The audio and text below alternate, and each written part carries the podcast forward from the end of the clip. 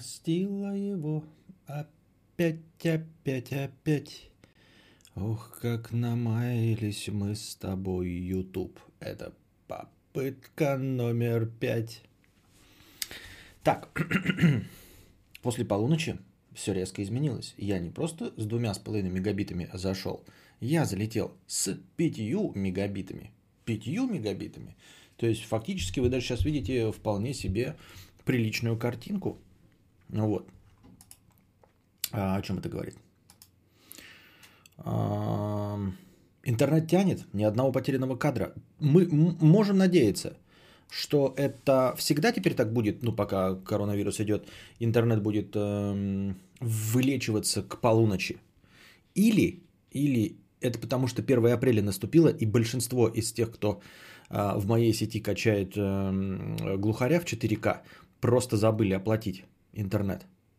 Вот, и поэтому он подключился, и поэтому стал работать. Но будем надеяться, что все все-таки сознательны, и все, у всех все хорошо с интернетом, а вот этот скачок обусловлен тем, что просто открылись новые мощности. Вот, и это значит, что несмотря на то, что дневные у нас не совсем получаются, но ночные будут получаться как и раньше, нужно всего лишь дождаться полуночи. Я сегодня вот хотел пораньше начать, вы всем, сами все видели. 8 вечера, и сумма набралась сразу же благодаря Шулем Петровичу. Но э, интернет не позволил нам. Вот, и я решил дождаться полуночи, и, как видите, сработало. Как будто здесь бывают неприличные картинки. Мы все время надеемся, надеемся, но нет, все время приличные. Что? Привет всем из марта. Еще 12 минут март у меня. Вот опять почему-то мне кажется, что люди со мной не разговаривают. Мне кажется, что у них стрим еще не начался. Еще никто не написал, что стрим идет. И это меня немножко смущает. Потому что в начале трансляции, э, трансляции именно, я проверял, отставание было в 15 секунд. Неужели сейчас опять оно увеличилось? Ну, на каком основании оно могло увеличиться? У меня ни одного потерянного кадра нет. Но до сих пор никто в комментариях не пишет про стрим. Нет, все хорошо. А, все хорошо. А что вы тогда молчите? Хоть бы что, написали бы, сказали там типа, о, стрим начался, о, друже, о, мы тут, привет. Баребухи, все дела. Никто не написал, он идет. Значит, все хорошо. Миша, 50 рублей. Я опять тут. Привет, Миша. Солома, 100 рублей. Костя, как начать бороться с деградацией? Вроде я не тупой и школу с золотой медалью закончил. Но садиться за учебники без мотивации не получается. Хотя Матан реально помогает. Так бесит, когда все почти вокруг поняли шутку, задачу, а я нет. Я не очень понимаю, почему тебе нужно заниматься матаном и садиться за учебники, если... А, ты учишься в университете, а закончил школу с золотой медалью, и теперь тебе в университете никто с плеткой за тобой не стоит, и поэтому ты э, не имеешь мотивации. Я не знаю, надо как-то поверить в то, что ты до сих пор еще в школе чтобы родители на тебя ругались. Там, я не знаю, что стали тебе лучи космического поноса, денег тебя лишали или еще что-то в этом роде. Золотая медаль это не показатель. Ну, как не показатель? Показатель. Показатель того, что человек вообще в принципе может учиться. Хотя бы вообще. Вот, он же сумел как- как-то добиться, надо голосовалку на Строполе создать в честь названия стрима. А, так вот, он же сумел э, золотой медали добиться. Я же не говорю о том, умный это человек или нет, но если человек сумел золотой медали добиться в школе, то он точности так же, такого же абсолютно успеха может добиться в университете. Потому что наш университет – это продолжение нашей школы. Да, и если ты там научился не предметом, а выкручиваться, то, собственно, в университете действуют те же самые правила. Абсолютно те же самые. Тоже не нужны знания, а нужна только способность выкручиваться. Поэтому медаль как и диплом красный или не красный, они не влияют на э, ваш ум. Но друг на друга они влияют. Дубликатор, бля, ахаха. Что? Привет, лубликатор. Лубликатор. Вот так, ребята, поняли? Когда дубликатор что-нибудь сделает не, неугодное, да, нужно будет обращаться к нему лубликатор. Ну не лубликатор, а лубрикатор даже вот так. как мастерски подъебнуть. Новость же слышали, когда какой-то там был э, человек, какой-то деятель там по фамилии Белов, а в комментариях все просто опечатывались, и вместо Белов первые две буквы меняли местами, и получалось Еблов. вот. вот надо же было кому-то додуматься, да? И надо же было кому-то додуматься. Кто мог подумать, что дубликатор можно переделывать в лубрикатор? вот. Что там еще? Навальный, да, вот это вот овальный и анальный все. Тоже кто-то же обнаружил, что Навальный и анальный примерно одинаково звучит. Вот. И тут теперь вот у нас, если кого-то, кто-то захочет поспорить с дубликатором, нужно, ну как Антон Гандон, да? Дубликатор, надо, лубрикатор. Все, легко понятно. Лубрикатор. Ну просто, наверное, такого слова нет, но оно должно быть. Это типа человек, который, ну не человек, а вообще, видимо, какой-то механизм, который вырабатывает лубрикант, правильно? Смазку, то есть. Толстантин, жируже, лубрикатор. Да-да-да, что дальше? Вот именно, вот именно. Лубрикатор овальный и еблав. Отличная тема. Блять, Костя в одном предложении два раза оскорбил. Я не хотел. Или хотел. Но не обижайся. Лубрикатор. Ух, аж жарко стало. Так.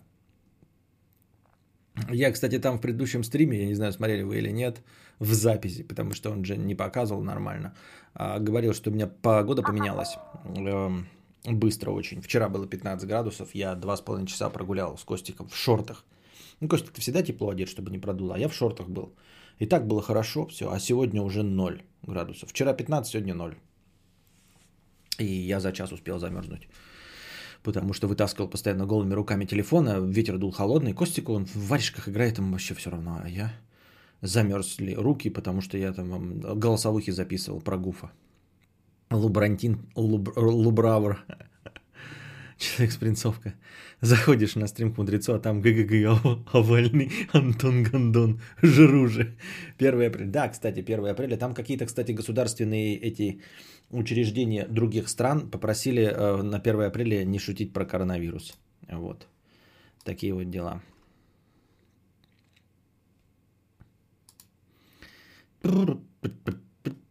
Сегодня пипец как холодно в, Харбов, в Харбкове. Харькове. В Харбкове. Было ветер, жесть какой мерзкий. Вчера хорошо было, в футболке в магаз выходил. Ну вот, вот, мы же с вами соседи в 40 километров туда-сюда по прямой э, до Харькова. Однажды в автобусе ехал с кадаврианцем, он разговаривал по телефону и спалился фразой «О да, гармаш отлично раздвигает». И настроение мое улучшилось. Ну, может быть, что-то другое имелось в виду. Я не верю. Понимаете, ребята, нас не так уж и много. Вот сейчас зрителей сколько? А что то? Опять, да? 320 человек, да, примерно? Вот. Э, я не верю, что при... Ну, 10 тысяч подписчиков. 10 тысяч. 320 онлайна. Я не верю, что вы просто статистически можете встретиться. Но это крайне маловероятное событие встретиться. По-моему, говорят же, да, эм, э, сколько там э, этот, как его, сетчатка глаза и отпечатки пальцев не такие уж индивидуальные. Но э, частота их повторения – настолько редка, ну там приблизительно, то есть понятное дело, что они, возможно, полностью индивидуальные отпечатки пальцев, да, но, естественно, есть какая-то погрешность в точности а, записи отпечатков пальцев, ну, в разрешении, скажем так, отпечатка пальцев. И вот э, в разрешении есть ограничение, что э, каждый человек имеет, э, ну, своего близнеца по отпечаткам пальцев, и их что-то там, по-моему, пару тысяч, или я ошибаюсь. Ну, проверьте какой-то вот так, может, я хуйню прочитал где-то, да? Ну и смысл в том, что такой точности достаточно для мира, да, то есть во всем мире, например, у вас есть, скажем, тысячу человек с одинаковыми отпечатками пальцев. Они не одинаковые, естественно. И геном у вас, вы абсолютно по-разному выглядите. Но отпечатки пальцев вот того, эм, тех агрегатов, которые снимают отпечаток, их разрешение недостаточно, чтобы увидеть разницу между вами. И вот таких вот у вас э, похожих сильно, чтобы не увидел разницу агрегат, тысячи человек. И вы никогда в жизни с ними не пересекаетесь. И не может быть такого, чтобы вы а, находились там приблизительно рядом, так чтобы один из вас совершил преступление, а второй был за это посажен. Что-то в этом роде. Вот, и это тысячи человек. А вы мне тут хотите сказать, что вы случайно где-то встретили кадаврианца при э, том, что нас вот 300 человек всего. Я не верю в это. Это статистически невозможно. Да, я знаю, что мы все, э, казалось бы, должны быть сосредоточены на территории одной страны, но ни хрена не так. Мы даже не граждане одной страны. Если бы в одной стране можно на 140 миллионов, может быть, еще во что-то поверить. Но э, тут куча из вас э, белорусов, казахстанцев и украинцев, как минимум, не говоря уже об уехавших в, в, за рубеж предателях. Вот, поэтому остаются на территории этой страны крайне мало, и я не могу поверить, что кто-то вот пришел, так знаешь, и где-то подслушанный разговор услышал кадаврианца. Я так думаю, мне так кажется. Ну не, я года полтора назад узнал, что официантка в кафе, в котором я бухаю, кадаврианка, плюс свою подругу подсадил на тебя. My story. Не, ну подсадить-то ты мог кого угодно, а вот то, что ты официантку узнал, ну это мне, тут мои полномочия, я не верю. В Краснодарском крае вообще с сегодняшнего дня на улицу нельзя выходить. Это же только здесь и в Москве? Краснодарский. Я не знаю, наверное, да. Ты же сам про хаос затирал ранее. И чё? Я сам себе противоречу. И чё?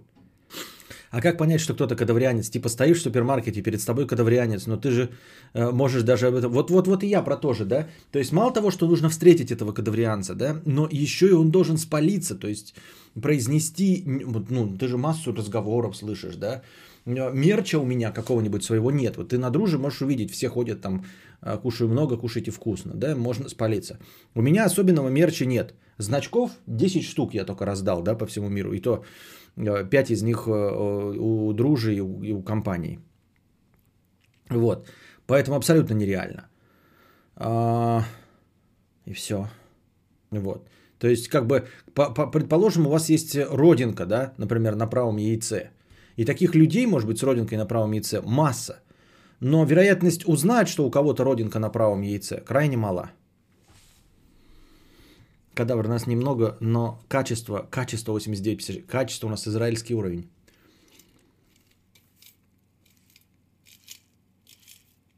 Это как встретить одноклассника в какой-то жопе мира на другом конце планеты. Да-да-да-да-да. Не в Таиланде где-нибудь, да, в Тайване, а встретить вот где-нибудь на Улан-Баторе. Ты поехал, как ты там оказался, не знаю, в столице Монголии. И там встретить своего одноклассника. Мой случайный знакомый из Бурсы лайкал твои фотки в инсте. Понятно. Так он, может, у тебя посмотрел и все. Это не считается, понимаете? Тут возможно, что кто-то стал кадаврианцем благодаря вам, например. Или вы стали... Ой, вы знаете, у меня друг, он тоже кадаврианец. Так ты у него и подсмотрел это. Или он у тебя подсмотрел. Это не счетово.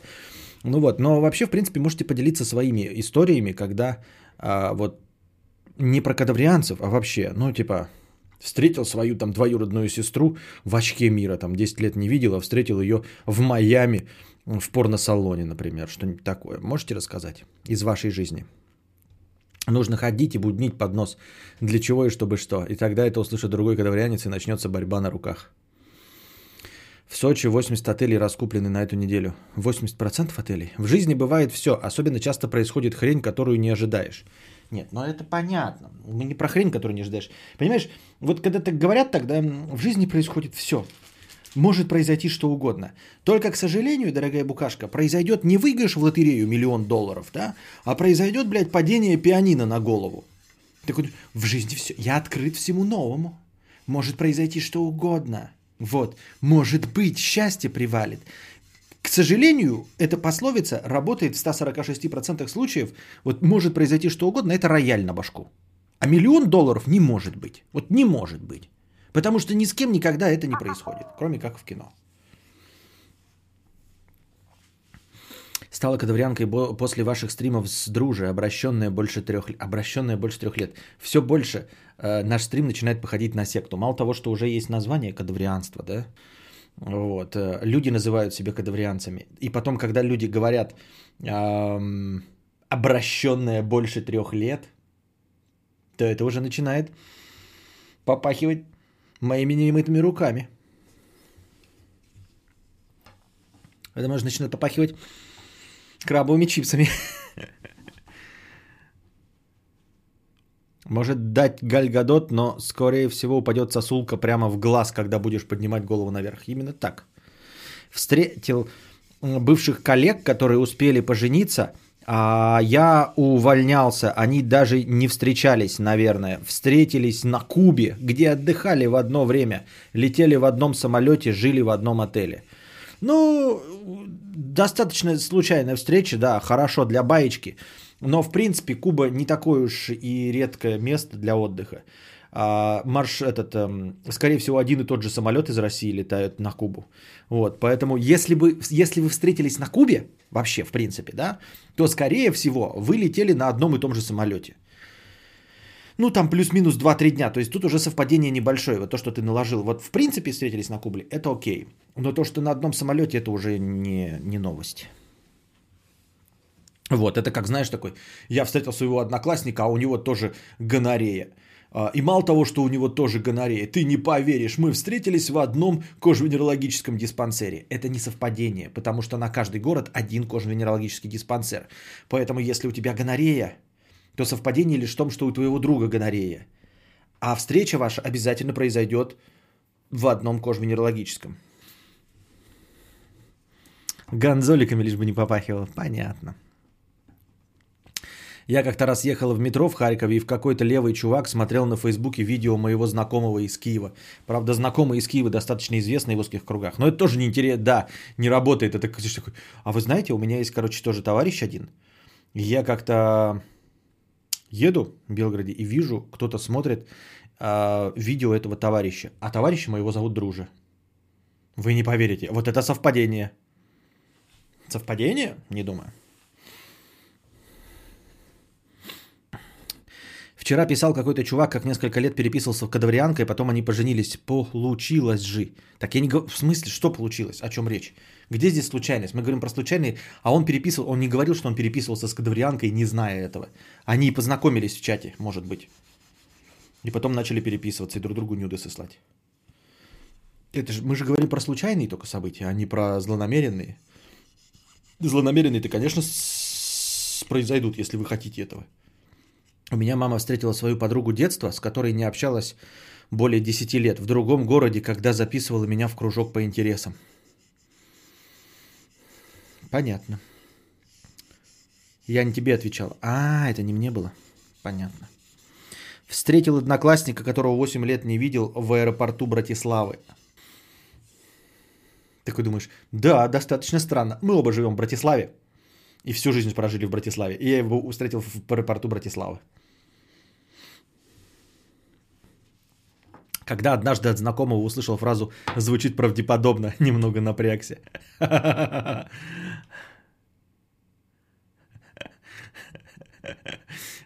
Это когда говоришь левому чуваку, есть такой кадавр, а он, так это которым, с которым Хова поссорился. Да, он не ебет, кто такой кадавр, слышал звон? Ну это же охуенно, да, с которым Хова поссорился. По-моему, это, это, этого достаточно. Это что? А что такое нюдесы? Типа ЕЮ? Нюдесы по-английски N-U-D-S, ну, голые, голые фотографии. Фотографии филей, титяндр, сосцов, гуски, эм, баклажанчика, этих, как его, пикулей, например. Вот. Пары киви. Кураги. Ой, Ребзя, напишу вам боль свою про программистов. Ох, как тяжко мне. Старался подключить мониторы с разными портами DP э, и HDMI, чтобы потом назначить один главным, а второй, соответственно, вторым, пишет Мотви. Оказалось, в биосе, сука, видеокарты назначен приоритет загрузки с э, дисплей-порта. И как бы ни старался, его в винде, сука, не назначить главным. И весь рабочий стол улетает в задницу при включении. Всегда. За что? Ой, Мотви, вон тут твоя подружание сидит. Э, вот, лубриканты придумывает. У нее там тоже такая же ситуация, только еще похуже. Она пытается подключить мониторы VGA, два штуки, через DVI. чтобы компьютер и видеокарта поняла, что это цифровые мониторы, чтобы она их автоматически определяла. И не справляется через переходник. Не, э, видеокарта не может понять, что это мониторы, если они подключены к DVI через VGA. Когда впервые приехал в Москву на неделю, встретил в Третьяковке в одном из залов подругу, которая переехала в Питер. Ну, это фигня. Я тоже, когда приехал в Москву, когда я в своей молодости учился, я в метро встретил старшего брата одноклассника. Просто в метро. Ну, вот просто вот шел-шел такой, о, привет, о, привет. Ойня. Живу в Актау, город в Казахстане на Каспийском море, 280 тысяч. Приехал на учебу в Москву, встретил на ВДНХ в океанариуме земляка. Ну вот такие, это, видимо, совсем не редкость, ребята. Говорю, даже со мной такое было. Вот я рассказал, старшего брата одноклассника встретил. Просто в метро. Приехал в Москву, блядь, вот впервые в жизни встретил в метро. Перестаньте говорить аббревиатурами. У меня есть пустая страница ВКонтакте, о которой знаю только я. Э, как-то на нее добавилась фейк бывший через год после расставания. Во ВКонтакте миллионы аккаунтов, но склонировали именно ее. За что? Фейк бывший? Что у тебя за бывшая, что для нее делают фейки? Я что-то не пойму. То есть, ну, мне кажется, что фейки надо делать, ну, стоящих людей. Просто фейк бывший добавился. И это такое маловероятное событие. Это у тебя нет, если у тебя бывшая, блядь, Билли Айлиш, может быть. Может, твоя бывшая, там, я не знаю, Ивлеева, тогда, конечно, да. О, я видел свой фейк-аккаунт уже, забавно. Не, ну я свой фейк-аккаунт тоже видел, я их даже, по-моему, парочку жалоб подавал. Ну, потому что мне кажется, что фейк-аккаунты ВКонтакте э, для таких людей, как я, они могут просто, знаете, обманывать людей, там, типа, рекламу продавать. Хотя я ее не продаю вообще, в принципе, да, но у меня нет рекламы.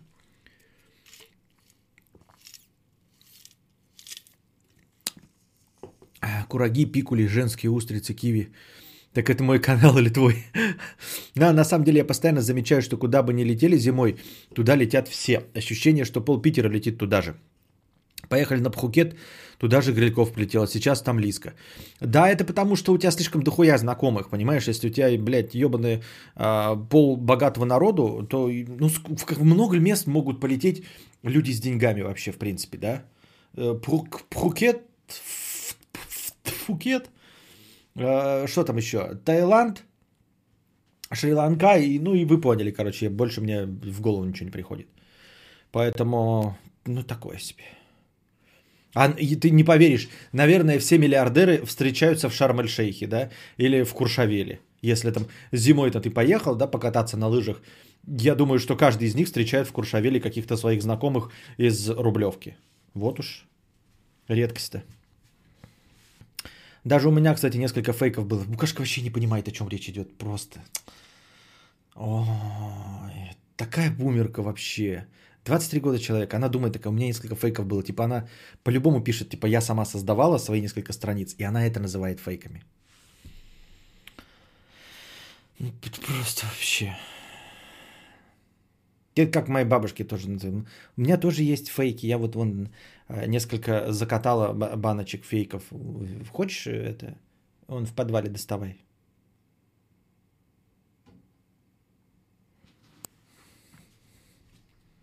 Все шейхи знают адрес и встречаются там. Да-да-да.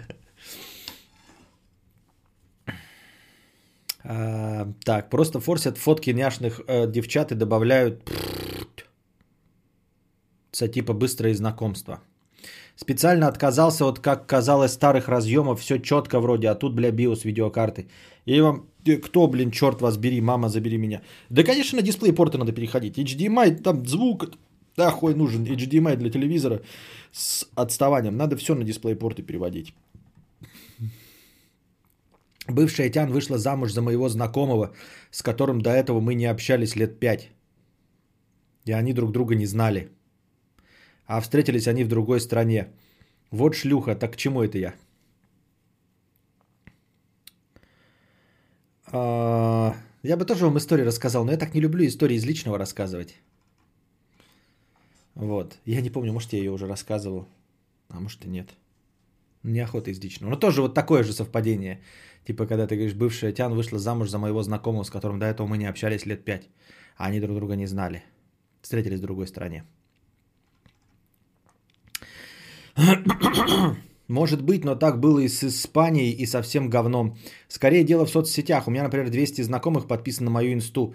Где бы я ни был, кто-то будет там же. Ну да, и, наверное, как и с шутеечками, которые друг у друга якобы пиздят а, юмористы, наверное, есть какие-то тренды. То есть не в последнюю очередь вот ты выбрал в этом году именно Пхукет а не какое-то другое место. И Грильков, видимо, из тех же источников, может, подчеркнул. Может, у вас есть какой-то общий знакомый, например, да? Ты сейчас так и не вспомнишь, но, допустим, через, одну, через одно знакомство. Какой-нибудь ебучий, блядь, Амиран Сардаров ну, не ебучий в плохом смысле, а в хорошем, да, и вот он, значит, тоже ездил вот в Пхукет и всем рассказывает, как там охуительно, да, и тебе, например, ну, грубо говоря, да, Хова рассказал пересказ от, э, от этого Сардарова, да, а ему рассказал через тоже одного кого-нибудь другой, и Лиски кто-то рассказал, и тебе кажется, что ты сам выбрал этот Пхукет, Грилькову кажется, что он сам выбрал Пхукет, вы такие даже спросите, общий ли у вас источник? Нет, окажется, что не общий, у каждого разный, вот, а в итоге все равно тренд один – ну, это так, грубо, но на самом деле можно там по телеку все фильм посмотрели, блядь, залечь на дно в брюгге, а потом э, удивительно, да, на осенние каникулы э, все встречаетесь, и оказывается и ты, и э, какой-нибудь там Бродвей, и Юлик все в брюгге. Как вы там оказались, блядь? Почему все вдруг вспомнили про этот город?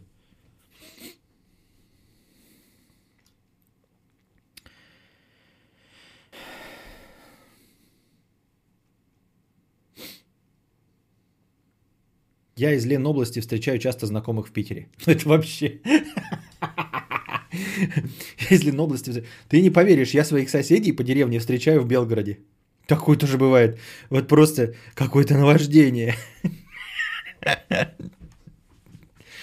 Мне мама сегодня написала, рекомендовала средство от коронавируса, которое купила в России в январе, противовирусное. Понятно. У, у твоего друга, которого никто не знает, по-любому есть такая же история из личного. Ну, у моего друга, да, есть, но там, да. А, история из личного. Начал строить хатон, а там уже стоят старые винтовые сваи.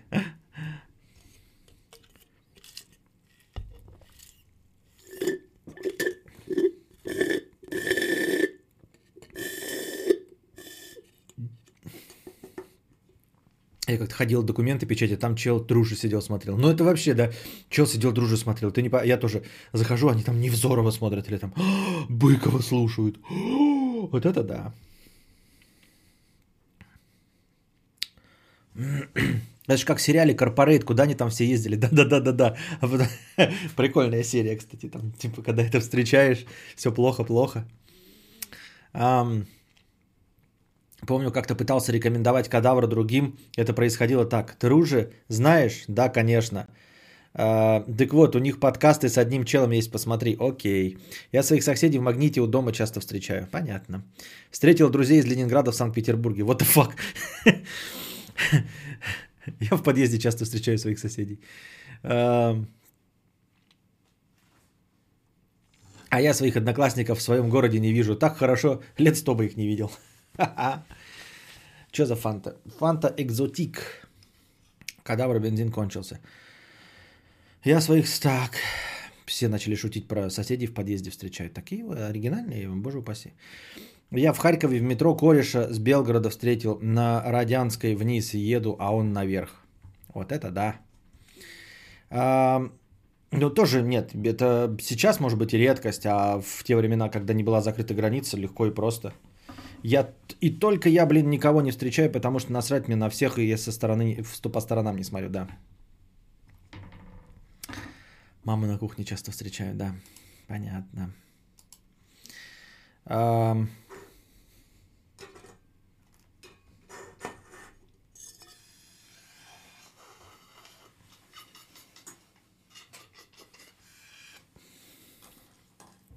Я президента несколько раз встречала, но это не новость, она иногда по улицам гуляет. Нихуя себе у вас президент. Я в качалке встречаю Вовяна. Каждый раз такой, ебать. Рептилия из провинции.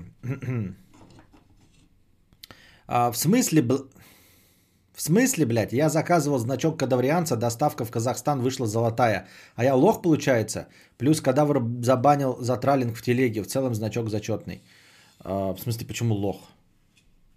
Почему лох? Не пойму. Ты заказывал, ну, значок и получил его. Че я не понял, почему лох-то, в каком месте? Миша, 50 рублей. Блин, мы тебя смотрим с одной единственной целью. Ты должен нам сообщать, как дальше. А ты уворачиваешься. Что нам делать-то? Ну, ты ж главный. В смысле? Что делать? Сидеть на жопе ровно? Ждать окончания э, коронавируса? Костя, нет никакого заблуждения. Уничтожен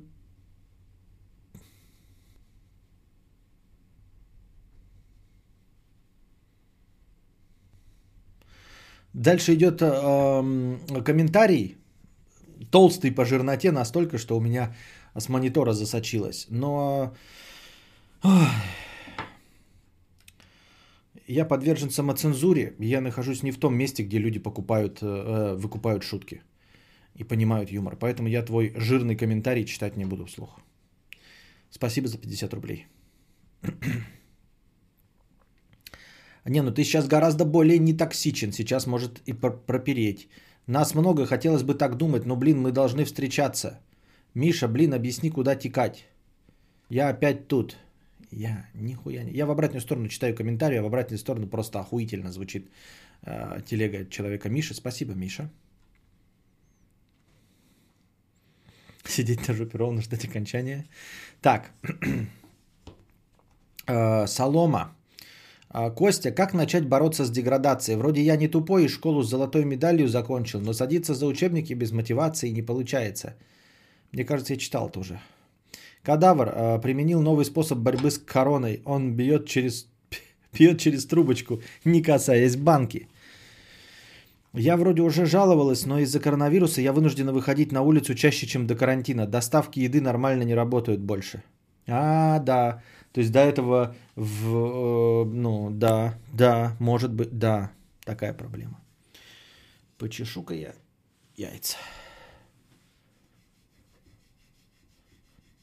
О, да. Не свои, конечно. Еще чуть-чуть и сразу в рай, и жизнь удалась. И все завидуют, пускай, и жизнь станет в кайф. What a beautiful life. Так. Я пытаюсь открыть простыню текста. Еще чуть-чуть и сразу в рай, и жизнь удалась. What a beautiful life. И все завидуют. А теперь наша постоянная рубрика «Простыня текста». Будущие мамы, хвастайтесь телами. Парни, не бойтесь, обойдите их сзади. Какое говно мы вспомнили, а? Боже мой. Миша, 50 рублей. Блин, ну не читай с обратной стороны-то. Да и в, обра... в ту сторону тоже не очень получается. Какая-то шляпа. Иван, селянский сын. Простыня. Текст должен называться «Спасибо коронавирусу за это». А, ситуация с коронавирусом меня не пугала. Это простыня текста. Даже наоборот радовала, так как в моей деятельности маркетинг все только в плюс пошло, можно даже сказать умножилось. Все сидят дома, смотрят мою рекламу, равно профит. Живу один в великолепной квартире, PlayStation, удаленная работа, доллары, уберы, доставки чего угодно, огромный магазин через дорогу. Просто идеальные условия для карантина, израильский уровень. Сиди, кайфуй, чиль, флекси и копи на Мерседес, как и хотел. Но сейчас я просто хочу, чтобы это закончилось. Как раз перед тем, как в моей стране перекрыли междугороднее соединение, решил на выходные поехать к родителям домой на пару дней и застрял тут. Но казалось бы, и что? Тоже норм, карантин – Дом хоть и огромный, можно даже сказать поместье, но первое, дед дом строил для себя. по собственному проекту с такими интересными архитектурными элементами, как наличие много количества проходных комнат, отсутствие нормального интернета и розеток в адекватном количестве, уникальная система отопления, что теплая вода заканчивается к обеду, и забор, сделанный из автобуса. Выглядит ровно так, как и звучит. И вроде тоже все норм. Лес возле дома, большой участок, природа крутом, кругом. А, такой вот дауншифтинг. Но, второе, если тут жить одному, а не с родственниками, которые походу ебанулись. Тут живут мои родители и еще семья маминой сестры. Сидят, смотрят по телеку 24 на 7 про коронавирус, читают в Фейсбуке и почему-то решили, что они это не переживут 100%. Есть у нас в, на Украине приложуха ДИА от государства, и там есть курсы цифровой грамотности для бумеров. Показал родителям, показал норм источники информации, вроде все ок, успокоились. Но потом сестре мамы какая-то пизда в Фейсбуке скинула видео типа «Что там у итальяшек?» И все, крики, плачи, мы все умрем. На улицу выходить нельзя даже по участку, так как мои родственники думают, что вирусы – это вообще повсюду, так как эпицентр вируса в моем регионе в 20 километрах от дома. Первые, кто заболели короной, тут это все врачи местной больницы. Кто лечить будет ХЗ. Напоминаю вам, ребята, это не в нашей стране, это не какая-то не дизайн и все остальное, мы ничего не знаем. Окна открывать тоже нельзя. Приехал сосед из Нью-Йорка, по-любому заразный, надышит нам коронавируса в дом. Уехать в другой город, где я обычно живу, тоже нельзя. Инет ужасный, работать невозможно, так как все время истерики и крики, что мы все умрем от родственников. Развлечений нет, так как PlayStation нет тут. А на MacBook Егора не поиграть. Даже змея, змеи не подушить или кадавров в Full HD не посмотреть, так как я в одной из тех проходных, построенных для себя комнат живу. Выводы. Нахуй эти телки нужны, блядь. Я, по сути, к родителям приехал только потому, что в этот город на карантин из универа приехала одна девушек, тип, одна из девушек типа домой. Одна девушка типа домой. А учиться она в том городе, где я живу обычно. Мы с ней встречались там несколько раз. Думал, приеду еще раз, встретимся и поеду назад. Но первое, меня не пускают из дома никуда. Второе, что-то та девушка не особо рада была, что я приехал. Да и друг у нее какой-то появился. Под каждой фоткой комменты, сторис ее репостит себе. Но от меня и наших общих знакомых скрыло. Наверное, просто друг хороший.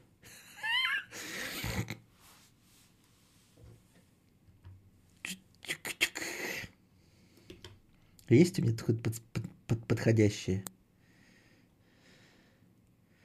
Нет, нет ничего подходящего. Наверное, друг хороший, да. Думал, а, пока карантин будет, точно не встретимся. а, теперь думаю, не встретимся никогда, да и хуй с ней. Вот так из-за девушки и своей глупости жизнь из охуенной возможности посидеть дома и отдохнуть от суеты превратилась в этот пиздец минимум на пару месяцев в лучшем случае. Осталось только сидеть у окошка с кучей денег, которые просто не на что тут тратить. На фоне слышно, как истерят родственники, что мы все умрем. Я смотрю вдаль с окошка, пью кофеек и потихоньку схожу с ума. В наушниках Костик напевает «Коронавирус, нет-нет-нет, коронавирус, кет-кет Кет. Ладно, порофлили и хватит. Ситуация печальная, но переживем. Лучше посмотрите, какие у меня новые фотки. Вообще флекс. Кстати, что там с маской для инсты, Костик? Неинтересно, хорошего стрима, не болейте. А, да, это наш любимый, оказывается, товарищ с фотографиями, помните? И он опять прикладывает свои фотографии. Ой, ребята, он опять прикладывает свои фотографии. Ну, смотрите фотографии э, дорогого э, телезрителя. Вот, насчет маски я подумаю, мне просто лень, да? А, это раз. Во-вторых, если есть деньги, где ты был? А, ну, в смысле, ты же, ну, попробуй вырваться. Вырвись один раз до магазина. Все равно, понимаешь, если они все равно вопят, что сдохнут, то какая разница, они не смогут еще сильнее вопить, если ты пойдешь на улицу сам и вырвешься. Вырвался, купил себе там, ну ладно, вторую плойку, может быть, тебе, конечно, жаба давит, ну какой-нибудь свич, я не знаю, чтобы играть. Вот. А, или бог какой-нибудь я не знаю. Но если денег хоть жопой жуют, то почему не купить?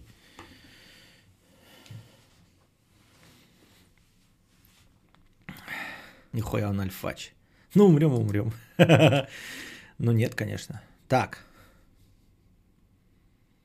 Как приятно слушать разумного, трезвого, что редкость в стримах человека в этот тревожный период. Спасибо, Константин.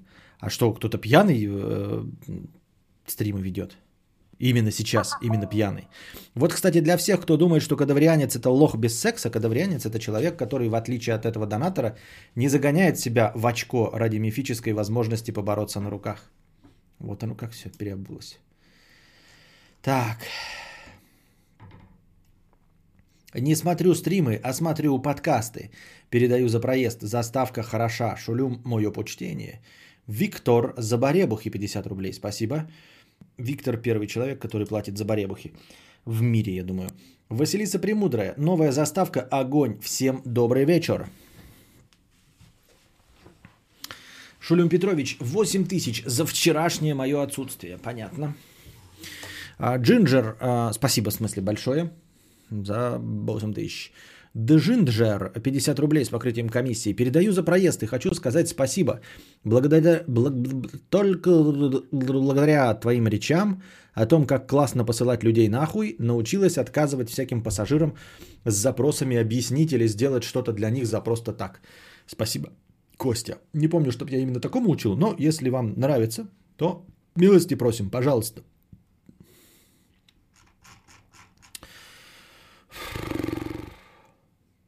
Миша. Ну ладно, как хочешь читай. Мне хочется тебя поддержать. Так.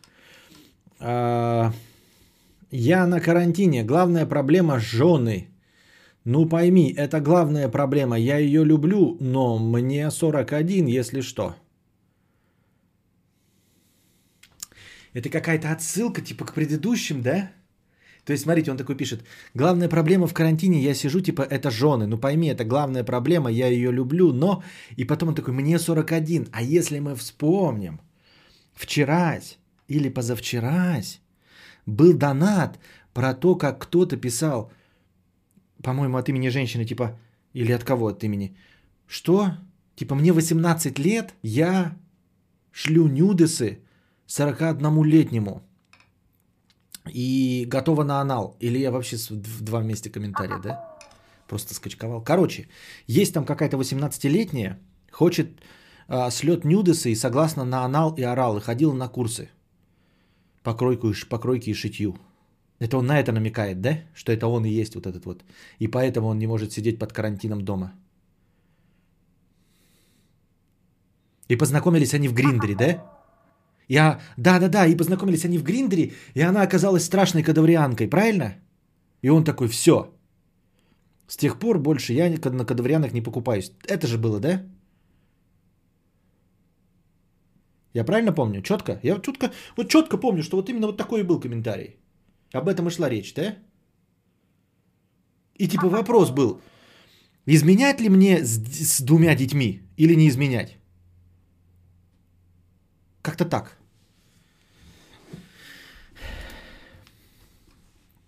Кадавр кукухой поехал. По-моему, он говорит про то, что на карантине делать нечего, кроме секса, но ему 40. 41. В донате 41-летний женатый мужик пехал с 18. Там был чувак с женой, которому тянка обещала анал, но надо ехать за 1000 километров. А 18 и 41 это тоже про него было? Вот так мудрец свою книгу и напишет. Да, там был роман какой там, там был роман какой-то. Гармаш, в смысле, что ли? Я не понял. Там вообще имен, по-моему, не было. Откуда мы знаем, что там был Роман? Может, там, блядь, Николай был, я хуй его знает. Или Иннокентий. Там вообще про Романа ничего не было. Чего ты взял, блин?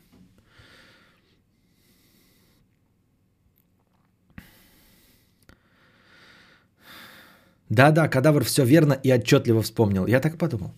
Гражданин З, привет, Костя, такая проблема. Учусь в Шараге и заметил, что наши девчонки считают себя пупом этой вселенной. Начал их троллить э, с толстыми намеками. Они этого не понимают, начинают сильно агриться.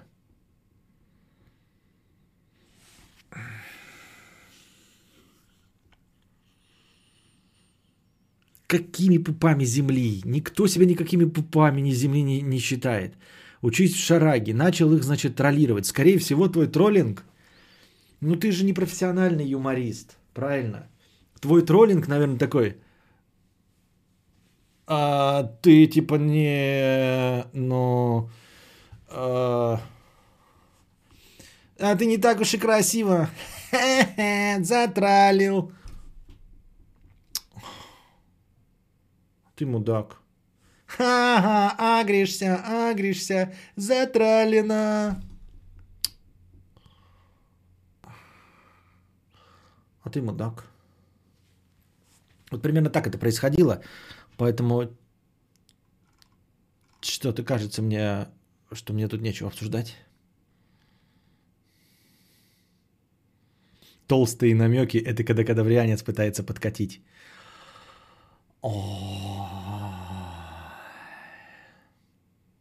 Еще и поясняет, потому что центнер. Можно не пояснять, мы все поняли твою шутку.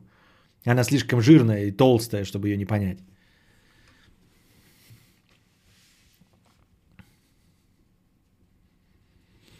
Нет, то две разные бы. Она про страшную... Да, все, вы ничего не поняли, это была шутка. Мио, походу, обнаружила для себя э, новый эмоджи, который, э, о существовании которого не знала, да, в Ютубе, и теперь его постоянно использует, этот вот флекс. Ты как вот как бабушка настоящая, да, которая тоже э, узнает там слово кепчук и постоянно его теперь использует. Или, или как я узнаю какое-нибудь слово и тоже постоянно его использую. Кринж там какой-нибудь. Потому что э, всем словарным запасом же не вдруг не начнешь обладать. И запоминать его нахуй надо. Одно запомнил слово. Кринж, краш, там, тикток. Все, хватит. Вот, и также здесь, здесь это эмодзи всякие разные есть. Нашла так флекс. О, блядь, все, буду везде его теперь хуярить, этот флекс. Что может быть лучше театра одного актера от Константина Кадавра? Хотел придумать смешную шутку, но не придумал. Я бы и так не придумал, но я бы хоть какую-нибудь придумал. Пересматривал старые нарезки, наткнулся на ту, где ты хотел создать QR-код. Я так понимаю, этого не будет? Этого не будет.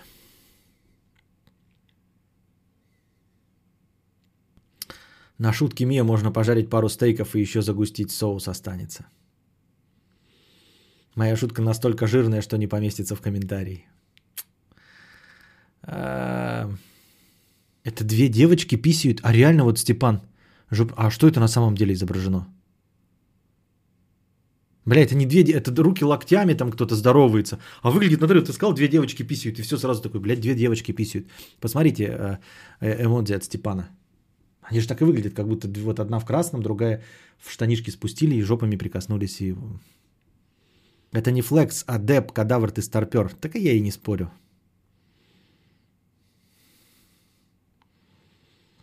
Антон Фрё, 50 рублей на гонзолике, спасибо. Дэдпул 111 рублей, спасибо. Миша 50 рублей. Да блин, если бы. Кадавр, главная проблема нашего времени, что делать с женой. Но я понимаю, это не проблема для тебя. Но все же, для поколения старше 40 это проблема. Так я не понимаю, коронавирус тут при чем? Что, без коронавируса ты вдруг найдешь, что с ней делать или что? Или ты вообще в принципе не знаешь, что делать с э, любой женой после 40? Так ну покупай себе приставки. Что, обязательно с женой, что ли, надо что-то делать? Я что-то не, тоже не в курсях. Я не могу понять твой, твой, твою проблему. Ты говоришь, для поколения старше 40 проблема делать что-то с женой. А, проблема с женой или проблема со всеми что-то делать? В любом случае можно не делать. Коронавирус тебя ни, ни к чему не обязывает, я так думаю, мне так кажется. У него просто пыська не стоит. Ну так и все, и нормально, и что? Что такого-то?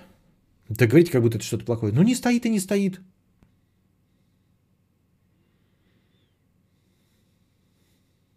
Так.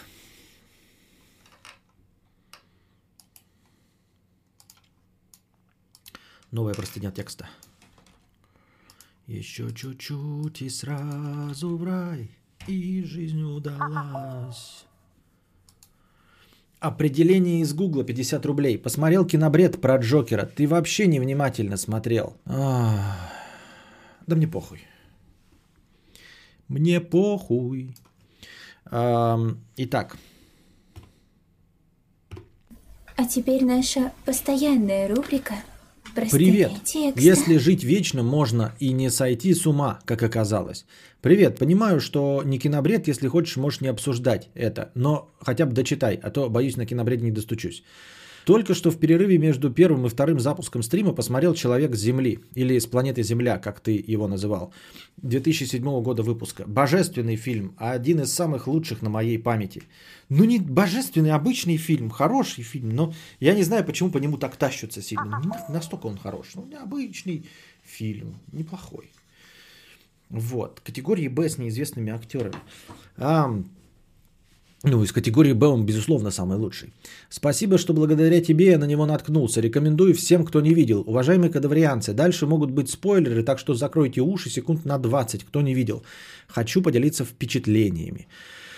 Показалось странным, что когда он в конце э, сказал, что пошутил, никто так и не вспомнил, что его рассказ был отмазкой для отъезда. А когда выяснилось, что это все несерьезно, никто так и не спросил, какого же хуя он тогда уезжает. Притом вначале спрашивали через каждые 10 секунд. Крутой момент, когда верующая телка с каждым «ты же не Иисус» менялась в лице, отыгрыш прям на 5 баллов. Поворот с психологом и его отцом для меня был неожиданным, тоже порадовал. А особенно концепция сравнения жизни главного героя с жизнью обычного человека. А точнее, как она преподнесена. Отвечать на все вопросы о деталях, мол, я ничего не помню из прошлого, как и вы из детства – Концепция не новая, но преподнесено правдеподобно. Я все равно поверил бы, если бы участвовал в их диалоге. Продолжение 2017 года пока не смотрел. Я даже не знал, что есть продолжение этого фильма. Накануне закончил сериал «Вечность» 2014, тоже топчик. А вот «Новый Амстердам» бессмертный с Костер Вальдау 2008 на ту же тематику вообще не зашел. По скриптум. А, радуюсь, что ты вернул название стримов, скучал по ним. Каждое как отдельное произведение лингвистического искусства меньше, чем три. Заметил также, что ты стал извиняться перед Твичом за э, гомосексуалов и, и Ежи Сармата. Если тебя держат в заложниках, моргни два раза или расскажи, плиз, почему передумал ложить на Твич хуй. Э, это не на Твич, а вообще в целом. Вообще в целом. Э, изменение политики в сторону лояльности, уменьшение количества матов э, невынужденных – ну, просто, наверное, я надеюсь, что это рост. Фильм «Человек с планеты Земля» просто топовый. Вторая часть подкачала, к сожалению. Я вторую часть не видел. Я и первую забыл. Сейчас человек написал, что спойлеры, а я по этим спойлерам нихуя не понял. Я вот сейчас прочитал спойлеры, как будто вообще фильм не смотрел до этого. Почему стрим обычный вообще? 1 апреля ведь надо было что-то, чтобы Константин младший стрим начал вместо тебя. Так он же спит. Костя, еще вопрос. Я хочу исправить свою безграмотность. Как мне это лучше сделать? С детства есть проблемы с этим. По-моему, дисграфия называется. Ты ничего с ней не делать. Нахуй она тебе нужна? Ну, типа, зачем? Просто выбираешь профессию, где ты не будешь ничего на русском языке писать, и это не будет играть никакой роли. Вот и все. А таких профессий абсолютное большинство. Ну, не, не становись журналистом и не становись писателем или сценаристом, и все у тебя будет хорошо. Подпись свою поставить сможешь, книжку прочитать помедленнее, чем остальные, но сможешь. Ну и все, и нахуй с этим что-то делать. Я, например, э, ни шиша не понимаю в химии вообще. Просто полный ноль. Не стараюсь с этим ничего делать и не буду с этим, и не переживаю, потому что я не хочу быть химиком. И не буду с химической промышленностью иметь ничего общего.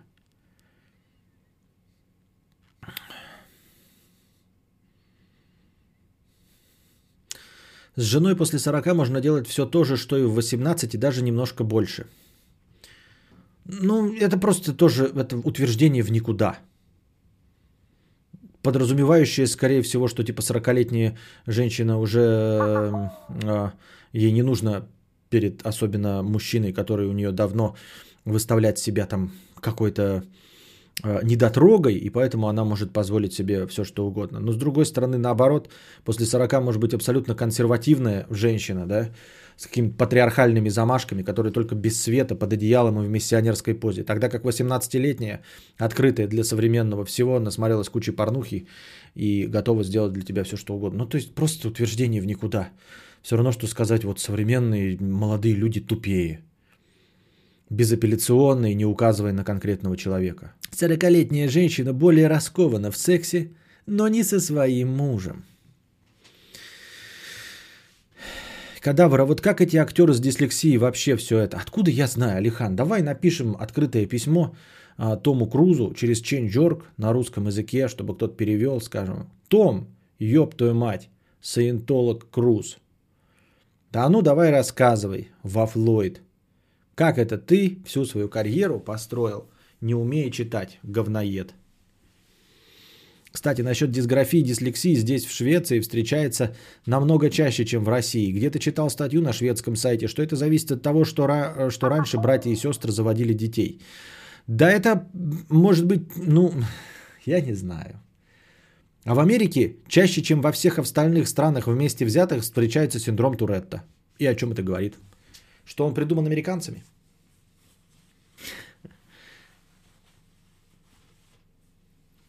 Ваня Огурцов пишет, 40-летняя женщина – это 40-летняя женщина, и все. Вот с этим я, пожалуй, соглашусь.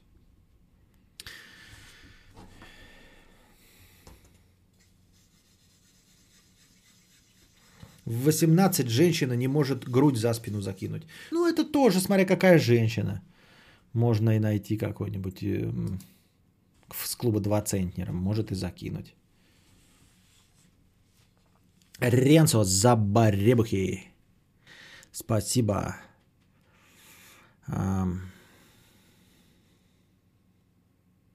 Миша, 50 рублей. А, ну вот смотрите, говноед, которого я еще вчера забанил, по-моему, за фильм «Джокер», э, он там написал, что я «Джокер» нихуя не внимательно смотрел. Хотя человек, очевидно, блядь, тупой говноед, который тоже фильм «Джокер» не смотрел и не смотрел мой кинобред. Не смотрел мой кинобред. Вот смотрите, да, Жирный дал Артуру пистолет, а потом сразу стуканул начальству, типа Артур сам хотел у него пистолет купить. И в квартиру Жирный пришел не потому, что за него переживал, а потому, что переживал, что Артур лишнего бы ментам не спизданул. А ты долбоеб, понимаешь? И мне просто больше нечего тебе сказать. Потому что ты долбоеб. Потому что Жирный вот дал пистолет Артуру, а потом начальству стуканул. Жирный вывалил пистолет, что уволили Артура. Вот ты мне скажи, долбоеб, который и внимательно слушал мой кинобред, и внимательно смотрел этого. Вот жирный дал пистолет Валдису. Пошел на него, по, по, по-твоему, и пожаловался начальству. А если бы Артур не был дегенератом, долбоебом, он бы не выронил пистолет, его бы не уволили, и ничего бы не было. Но его уволили, потому что он выронил пистолет. Потому что он долбоеб, как и ты. Понимаешь? Вне зависимости от того, кто внимательно смотрит, долбоеб ты. Все, легко и просто. Понимаешь? И Артур такой же долбоеб. Его уволили за то, что он вывалил пистолет. Не за то, что ему его дали, а за то, что он вывалил его на детском утреннике. На детском утреннике он вывалил пистолет. Дали ему, подарили, продали, втюхали. Долбоеб Артур и ты. И он пришел к нему, потому что переживал не за Артура, а, пере, а переживал, что тот ментам бы его не спизданул. И что? И за это его убивать? И за это его убивать? Весь мой кинобред говорилось о том, что долбоеб Артур. И что убивать людей за это не стоит. За то, что ты долбоеб. За то, что ты выронил пистолет. Вот. За то, что ты выронил пистолет, понимаешь? Все, легко и просто. А Артур долбоеб, потому что вот он застрелил человека за то, что сам выронил пистолет. Он сам выронил пистолет. А тот человек пришел, да, потому что беспокоится, чтобы тот не рассказал ментам про него, не сдал его. Его незаконное оружие. Он не пришел его убивать. Он не пришел насиловать его мать. Он не пришел его грабить, а он его убил. За то, что тот ему дал пистолет, который он сам выронил. Какие еще вопросы? Вот, и ты хочешь, ну ты типа нормальный человек, и ты заплатил за это 50 рублей, чтобы донести свою тупость до меня.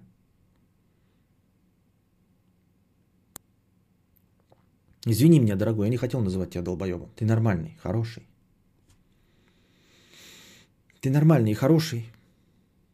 И фильм э, Артур, вот этот, как его, Джокер, он хороший. Он про таких, как ты, да. Он для тебя хороший, это твой герой, я это все понимаю. Прекрасный фильм для умных людей. Вот. Надеюсь, что я с такими умными, ни в коем случае я беру свои слова обратно. Пожалуйста, прости меня за то, что я назвал тебя долбоебом. Я не хотел. Долбоеб только Артур. Вот. Я понимаю, что тебе нравится этот фильм. Вот. Ты хочешь ассоциировать себя с этим героем. Я тебе смело скажу, да, ты такой же, как он. Вот, ну, то есть все нормально. Ты видишь логику в его поступках. А, ты видишь, что это все норма, да, вот тебе понравился фильм про этого героя. Все. Я прекрасно тебя понимаю.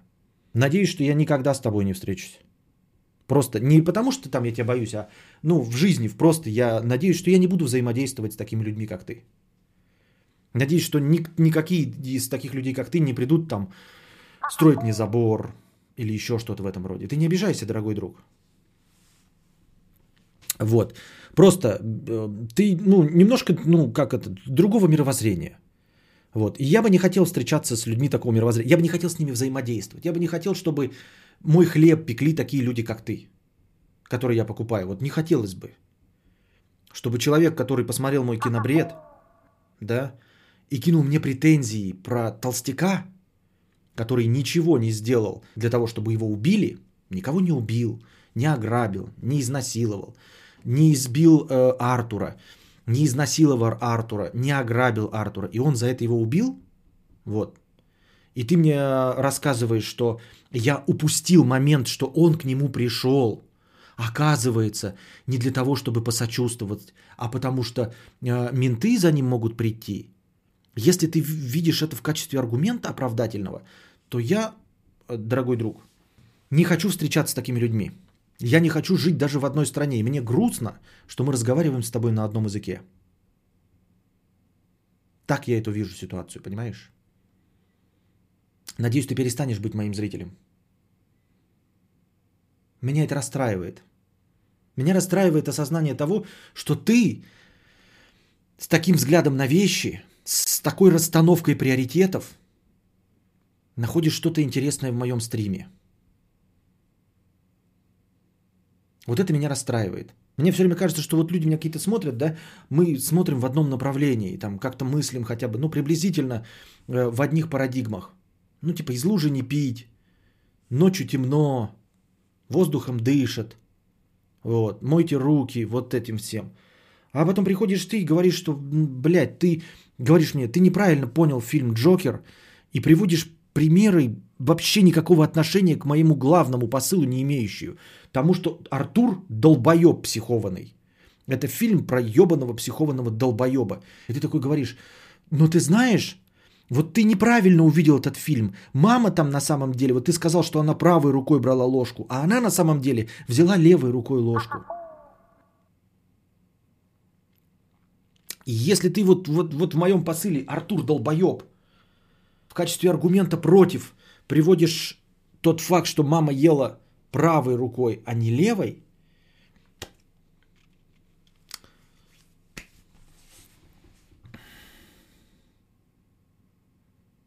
Ну, в принципе, ты, возможно, можешь сказать, там, например, ты зря не любишь фильм «Аватар», можешь мне сказать. Зря ты не любишь фильм «Аватар», потому что графика-то там на самом деле хорошая. Вот ты говоришь, вот ты говоришь, фильм «Аватар» говно, потому что он про предателя рода человеческого. Про человека, который предал свой вид человека. Ради каких-то синих чучмеков говоришь ты, Константин Кадавр – а я с тобой не согласен. Ты невнимательно смотрел фильм «Аватар». Тупой ты кадавр. Ты тупой кадавр. Потому что там на самом деле красивая графика. Вот ты говоришь, что фильм говно, потому что он восхваляет предателя рода человеческого. А ты просто невнимательно смотрел. Там ведь графика красивая. Но если это аргумент, извини, ну блин, ну нет. Ну, в смысле, да, в смысле, да, окей. Я понимаю, что ты такой живешь, наверное, все хорошо у тебя. Надеюсь, что у тебя будет все хорошо. Я реально, а чистого сердца надеюсь, что у тебя все будет хорошо, но в смысле, просто нам как вот, ну, а это мое личное пожелание, вот не встречаться с такими людьми и все. Не встречаться, как я уже сказал, по, а, имеется в виду именно не взаимодействовать. Вот. Я просто не доверяю. Вот ты скажешь такой, блядь, а я вот работаю, э, допустим, скажешь, в Белгороде где-нибудь, да, на молочной фабрике, например, скажешь ты, разливаю молоко. Я бы хотел, я бы хотел знать, на какой молочной фабрике ты работаешь, чтобы продукцию этой молочной фабрики никогда не покупать. Просто не покупать, потому что я, ну, я не знаю, что ты можешь придумать себе, что будет нормальным добавить в молоко. Не в мое, а вообще.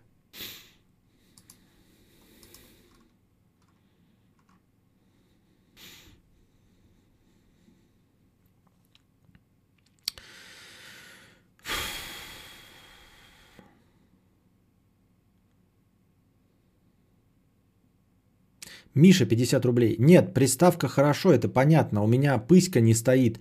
Э, у меня пыська не стоит, что всем завидно. Ну хорошо, я понимаю. Ты же такой же, как я, ну примерно того же возраста. У тебя жена, которая всегда при тебе. Дай совет.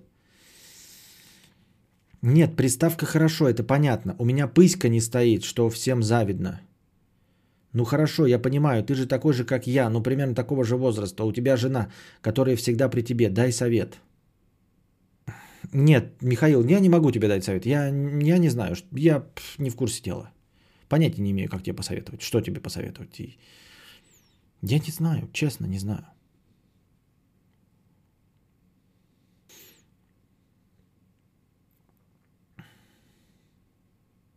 Бедный чувак чувствует себя, наверное, унылым дерьмом. Нет, я не хочу его обидеть или что-то в этом роде. Не хочу никого обижать, э, что ты говорить. Я просто, э, ну, он сам написал второй раз опять мне про Джокера. Мы уже забыли об этом, кинобред, все дела. Мне человек пишет про Джокера. Пишет какую-то совершенно неважную херню, которая никак не, не меняет мою точку зрения. То есть, понимаете, то, что он написал, можно с этим согласиться полностью. Вот полностью согласиться. Он написал, жирный Артур дал, пистолет, жирный дал пистолет, а потом стуканул начальству. Да, да, так и было, да, хорошо. А потом переживал из-за того, что тот может пиздануть ментам. Да, точно, точно все. Абсолютно точно, как ты сказал, так и было в фильме. И это ничего не меняет моей точке. Ничего абсолютно. Артур такое же пидорское чмо. Джокер пидорское чмо. Потому что это неважный факт. Ты еще можешь сказать, ты он не жирный был, тот чувак был совсем не жирный. Ты посмотри, он на самом деле подтянутый. Это ничего не меняет. Моя прелесть. Моя прелость. 50 рублей. С покрытием комиссии. Моя прелость. Мудрец, я бисексуал. С девушками все ок, но надоедают. С трансами в активной роли отлично. В пассивной неинтересно. Да и тоже надоело. Основная фантазия сейчас это секс с мужчинами в пассивной роли. Но дважды попробовав, как-то не особо зашло. А фантазии все равно остались. Как быть? Звучит правдеподобно. Я в это верю. У человека нет недостатка в женщинах, в трансах и в мужчинах. Вот кому он несет? То есть надо у нас по нарастающей, да? Сначала, во-первых, кадаврианцы начали смело писать, типа, у меня есть тян, девушка, фуфло какое-то. Потом начали писать, типа, у меня есть две девушки. Что? Потом кто-то пишет, у меня есть парень, я гей, у меня есть парень. Что? А я лесбуха, у меня есть девушка. Что вы несете вообще? Ну и все, дошли до максимума. Я бисексуал, и у меня и женщины есть, и трансы, и мужчины. И что мне теперь делать? Панин, перелогинься. Миша, увеличивай нахуй свой предел, ну ты стоишь больше. Лешка, 50 рублей, поссорился с родителями. Отец буллинг урод, я ему сказал это, но как с такими людьми общаться? Ну, стараться уменьшить общение с ними. Если живешь в одном помещении, то просто э, терпеть, стараться как можно меньше общаться, пока не переедешь. А когда переедешь, совсем свести общение к нулю. Вот и все. Какая разница, отец он тебе, брат родной или кто? От того, что вы с ним в, в, в кровной родственной связи, ничего не меняется. Ты можешь с ним просто не общаться и все, и забросить, и забить на это дело. Я вообще не тот долбоеб, я с тобой согласен. Понятно, пишет Миша. Мичел Лип, 200 рублей. Лишаюсь донатной девственности, а так сижу в изоляции, играю в игры, в частности Death Stranding. Игра заебись, покатай во время карантина, самое то, а кинобред топ рубрика. Понятно, спасибо. А, Death Stranding. Ну, может быть, когда-нибудь до него доберусь. Хочу когда-нибудь. Но у меня есть, у меня еще Days Gone, я что-то плойку так давно не запускал. Наверное, сейчас запущу, а там даже обновления самой плойки какие-нибудь. Да, все вообще хорошие. Да, все нормальные, хорошие. Ну вот, просто с некоторыми людьми думаешь не встречаться, да, вот, например, там, ну, есть люди, да, э, просто хочешь как-то жить, вот представляешь, да, себе каких-то людей, там, персонажи пусть говорят, там, или еще что-то. И такой думаешь, а ты осознаешь, что, мы, что, что ты с ними на одной планете, все дела, но думаешь, вот не хотелось бы, чтобы они, например, вот эти люди, да, которые ты видишь там где-нибудь или читаешь о которых, не хотел бы, чтобы они отвечали, например, за газ в твоем городе, да, или за водоснабжение, там, например, или еще за что-то. То такой, в принципе, пускай живет. Вот будет вот там, например, Эдвард Билл какой-нибудь, да, а, вот. А, в принципе, пусть живет в другом городе, но я не хочу его не встречать вживую, не хочу, чтобы человек такой за что-то отвечал, от чего зависит моя жизнь. Да или хотя бы даже не, не жизнь, а от чего зависит, ну, просто мой комфорт, например, да. Вот.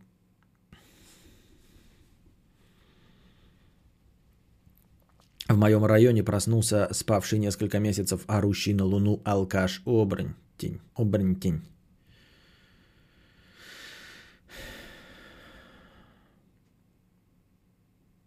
Василиса Премудрая.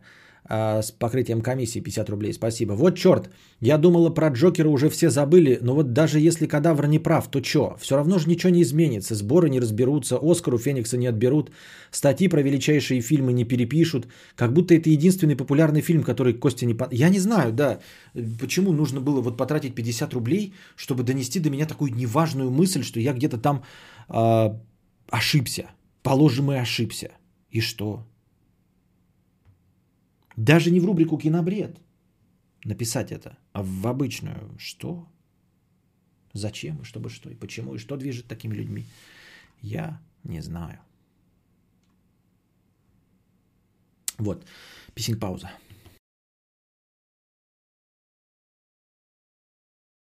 Коронавирус. Нет, нет, нет. Коронавирус. Кет, кет, кет. Так.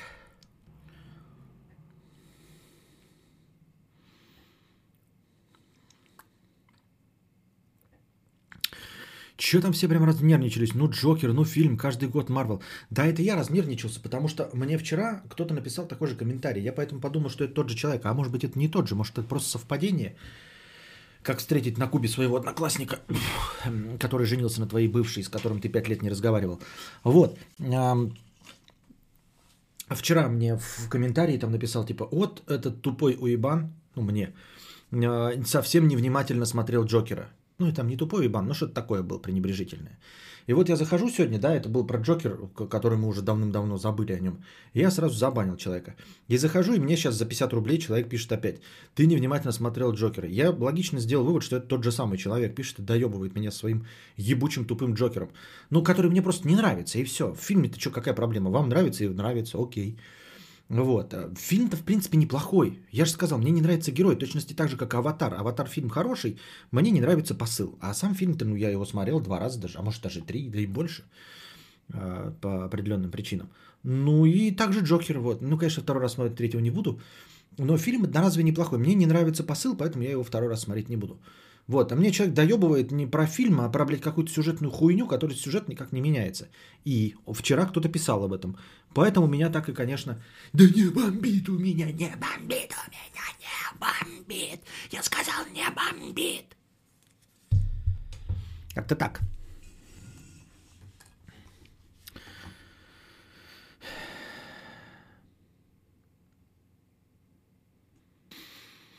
Какой большой у кадавра мочевой пузырь литров 40 уже насывает, наверное. Не, просто тонкой струйкой на самом деле, там всего литра 2, просто медленно, это капельками, как в фильме этот э, «Зеленая миля», помните, у героя Тома Хэнкса было? Жокер фильм на один раз, а что не так? Мне аватар внешне понравился, спецэффект, там и картинка яркая, сюжет средний. Ну, как бы да, нет, сюжет тоже нормальный. Ну, как средний, а какой он должен быть для э, приключенческого подросткового кино с рейтингом, сколько там, э, 7+. Прекрасно. Я говорю, мне просто не понравилась сама задумка. Ее и бесит, что при таком бюджете, да, и в сценарии видно, где это можно сделать, ну, прям по-другому было. И всегда вот такая нервничая возникает. Вот что больше всего полыхает в кинофильмах, э, слэшерах молодежных? Неужели полыхает от того, что актеры некрасивые, или там, что не может существовать обожженного маньяка, ходящего во снах? Да не это полыхает. Полыхает всегда от того, что все зашли в дом и разделились. Понимаете, какой-то один элемент, и вот от него просто печет, ебать. И ты печет тебя, потому что ты осознаешь, что в принципе без этого шаблонного хода, который облегчает работу сценаристам, сценаристам, в принципе можно было справиться – ты такой видишь, потому что уже видел, где люди не разделялись и тоже гибли все, да? И ты смотришь и такой, да почему эти суки, как в 85-м году, в 2020-м снимают? Они охуели, блядь, просто. Они, они мне в лицо харкают э, э, вот такой постановкой вопроса. Потому что это современный, ёптать, мир, блядь. Можно по-другому, легко. И меня не бесит все остальное, там, нереалистичное, там, э, что и маньяк живучий, и все. Меня бесит вот один момент. Какого хуя вы разделились? Можно же было по-другому снять. Сто идей.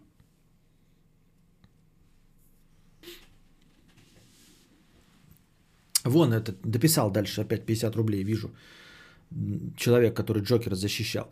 Потому что не разобрался, но теперь понял, что для тебя главный герой маньяк фильм говно. Ты нормис, парфюмер не смотри. Блядь, большое оскорбление, блядь, ребята, мне написал, ты нормис. Не, если вы не в курсе, вы школьники нонконформисты, как бы вас оскорбляют тем, что вы нормальный, понимаете? Давайте дочитаем. А, Парфюмер не смотри. Вопрос, если герой маньяк, убивший кучу невинных, но это за кадром, а в фильме он убивает ублюдков, тебе зайдет? Фильм «Никто не выжил», если кому интересен. Нет, я такой фильм не смотрел. А, я не против фильмов про маньяков. Я не против фильмов, ну там, например, как этот? «Молчание ягнят», вот, да, например. Ну или там, наверное, еще какие-то можно вспомнить. Вот. Да, в принципе, я не против ничего, да. Но мне нравится, ребята, что вот он нас оскорбляет нормист. Причем, понимаете, а, есть разные градации. Можно просто оскорбить человека, да, вот ты нормальный. Оскорбительно. А можно прям по-школьному такой, ты нормис. Ты не обижайся, но это реально. Я помню, а, мы так оскорбляли, только у нас было как не нормис, а как... Ну-ка, напомни... Андрюша, блядь, нет. Давайте-ка, пожилые дамы, Мия и Букашка. Как оскорбляли в наше детство? Я знаю, что, блядь, ни одна из вас на самом деле не 22 лет, или сколько там, 25. Вам обоим по 34, так что давайте вспоминайте. Типа было... Это сейчас вот он Нормис, да, сказал, ну, когда ты ходишь такой, блядь, рэпер, все это. И вот он сейчас оскорбил меня. Типа, ты нормальный, понимаешь? Мы ёбнутые на кукуху все, блядь. А ты нормис, вот. А раньше было другое. Цивил, вот, гармаш, правильно, цивил, цивил. Вот гармаш. Мия не вспомнила, букашка тоже куда-то, видимо, ушла. Цивил. Я помню слово цивил. Нормуль, нормалды, это вы все, школьники, не знаете, цивил. Вот, тогда в панкуху, э, в панковое прошлое, э, цивил это сокращенный от цивильный человек. Ну, то есть, читай нормальный, да? И если ты не какой-то там этот э, панк, год, прочая ебаторика, э, кто там еще были-то, блядь, эти? Эма и всякое все остальное, да, но это уже все равно, но цивил было оскорбительное слово. Сейчас, ну и нормис тоже было, но оно реже использовалось. Я помню, что цивил это вот такое, ну, в процентах 86, и в 14% использовались слово нормис. Но вот, ну, короче, ребята, да, вот, например, Мия, ее, для нее оскорбительно было самое слово желе, да, а вот желе Мия, она и пишет желе. А, нормис, блядь. Сейчас я пойду куда-нибудь, да, на улицу, буду с кем-нибудь вздорить, э, вон, э, с дубликатором, да, и скажу ему там типа, в конце концов, скажу, ну ты, блядь, нормис. И он такой, ну это уже ребор, блядь. Я понимаю, ты меня назвал пидором там доконченным или лубрикатором. Хуй бы с ним. Но нормис, тут все, это я тебя сейчас, блядь, ебасосину расколочу твою, блядь, ебаный колхозник сразу. Вот. Тут уже как бы наше полномочия все.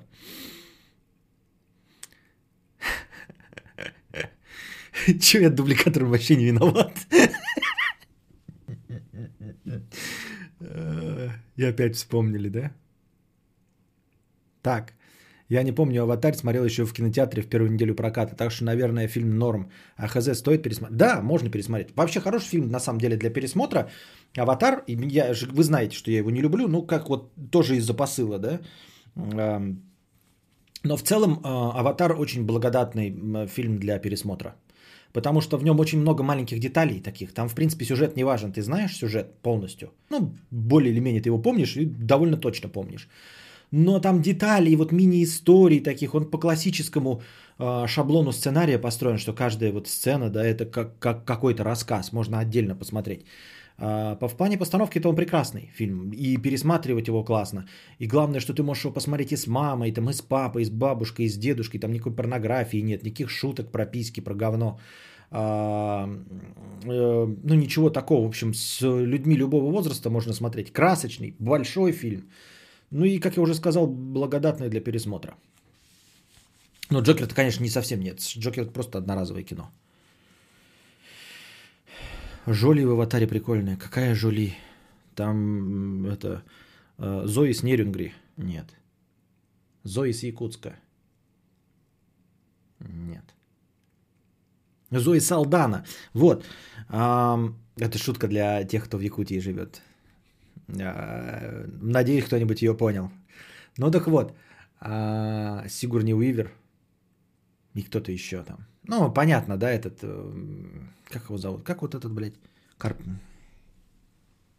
Сейчас я не вспомню, как главного героя зовут. И не вспомню. Вот еще пять минут назад помнил, а сейчас уже и не вспомню. Разве не Жали была баба Аватар? Нет, там не было никакой Жали. Там была Гамора. Гамора играла ее.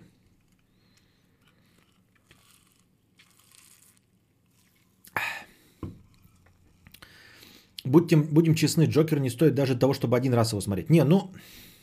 Но он же набрал каких-то зрителей, любит же, смотрит. Сэм Уортингтон, да, спасибо. А... Ну как не стоит? Что за... Вообще ни один фильм не стоит просмотра по много раз так-то. Ой, да, большинство фильмов не стоит просмотра. Ну, мы же смотрим для развлечения. Ну, развлекает же. Разлег, развлекает.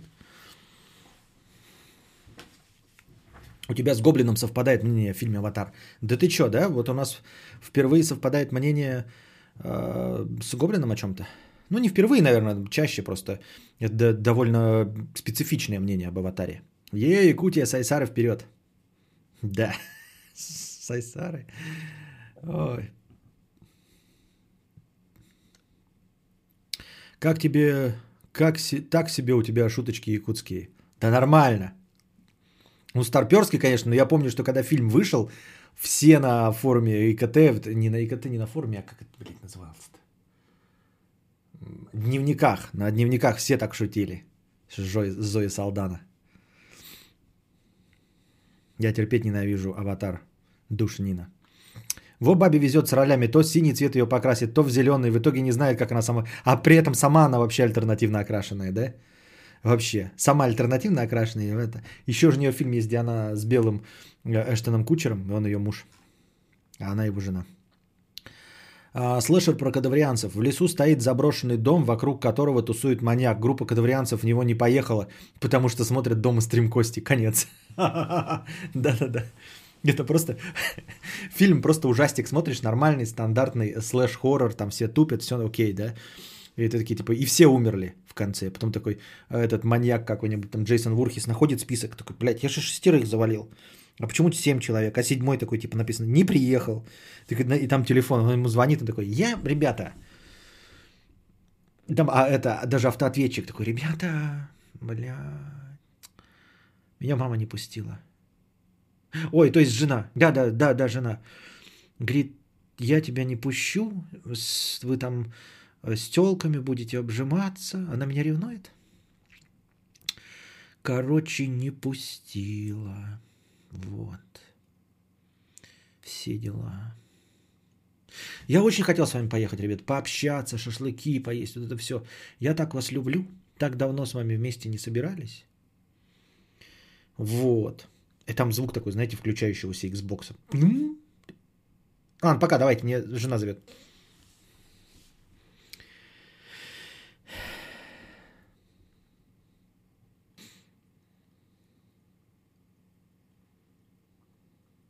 В кино с родителями на аватар ходила. А мы с женой на 3D ходили в Краснодаре. В Краснодаре ходили в кино на 3D в очках смотрели первый раз. Там какой-то кинотеатр ебический в Краснодаре был. Там сидулки не просто вот как бы там под углом, да, вот как обычно, ну там есть какой-то угол, да, а там прям вот так аж. То есть последний ряд, он прям реально сидел выше экрана.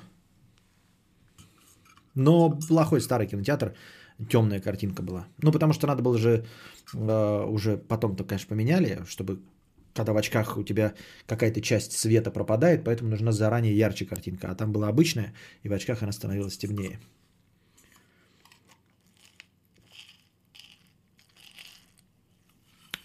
Когда вы ходил в 7D, когда водичка брызгает? Не, ни разу не ходил в эти аттракционы.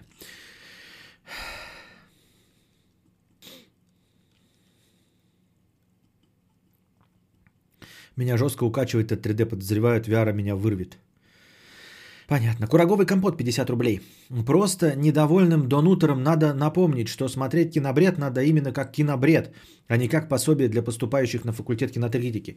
Тригет. Кстати, абсолютно правильное утверждение. Я ведь заранее, да, э, все время, я всегда работаю на опережение, ребята. Э, у меня, пока комментарии были открыты к очевидным вещам, мне люди все время писали, э, которые вот критические комментарии, типа, а нахуй ты рассказываешь а, блядь, очевидные вещи. А у меня название, блядь, рубрики очевидные вещи, понимаете?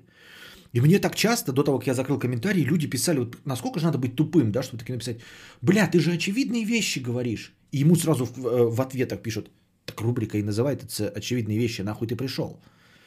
Чтобы это сюда написать. И также и с кинобредом. Я знаю, да, все о своих вкусах. Я не профессиональный э, кинокритик, мне же за это не платят. Вот платили бы, да, мы же вы могли бы еще хотя бы, например, если вы подписчик журнала, где я издаюсь, вы бы могли сказать, нахуй бы его нужен, нам не нравится его мнение, да?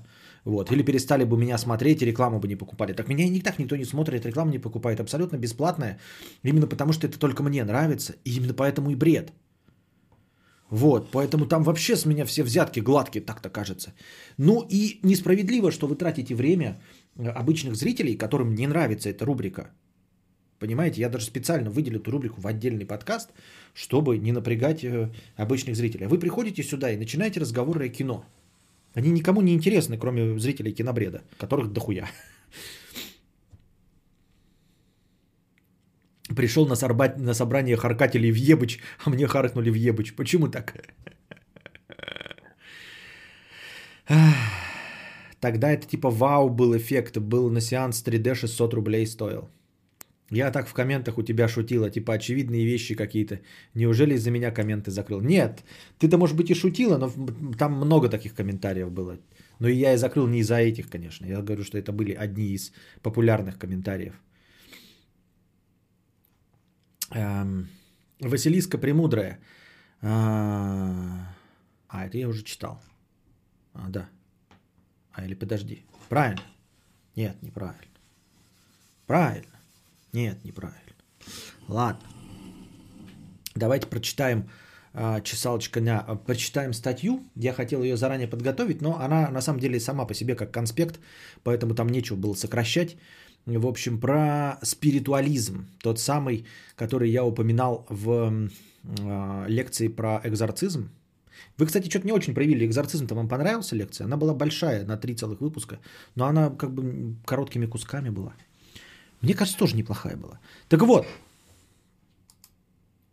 я там упоминал, что в принципе не в последнюю очередь э, э, вспомнили вообще в западном обществе о э, обряде изгонения дьявола, в том числе и потому, э, что набрало популярность увлечение спиритуализмом, вызовом духов – в 1848 году.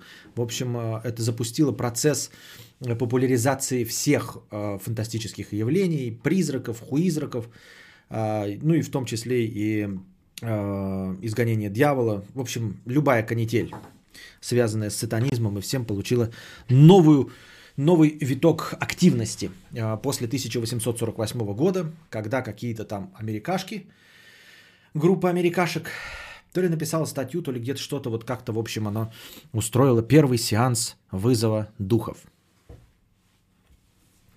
Теперь хотим про ужасы народной медицины. А, понравилось ли, понравился ли нам экзорцизм? Мне не очень интересно было, если прям важно мое мнение. Да, важно, конечно.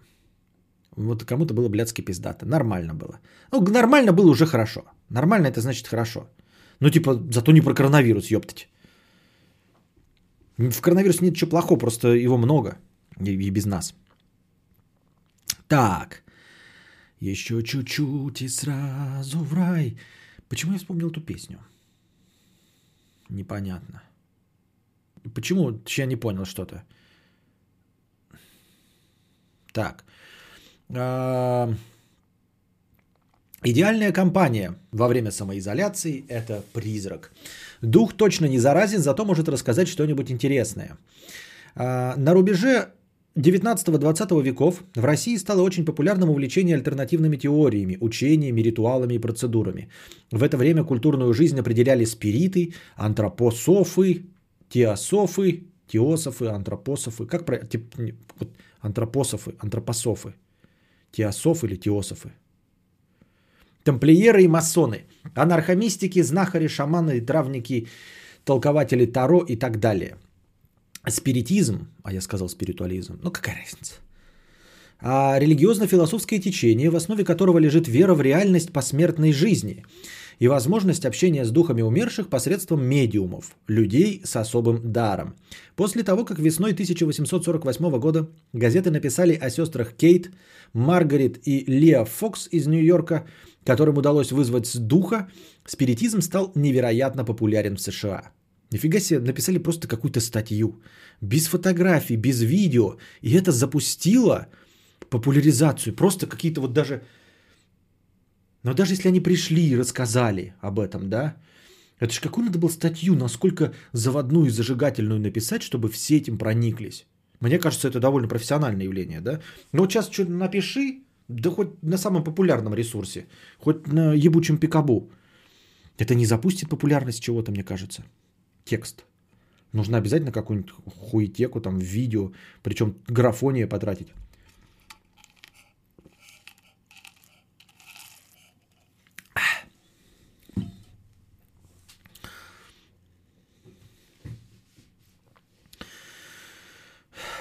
Главными адептами спиритизма в России стали действительный статский советник Александр Аксаков профессор зоологии Петербургского университета Николай Вагнер, химик Александр Бутлеров. Именно Аксаков, Вагнер и Бутлеров организовали в Петербурге тематический кружок.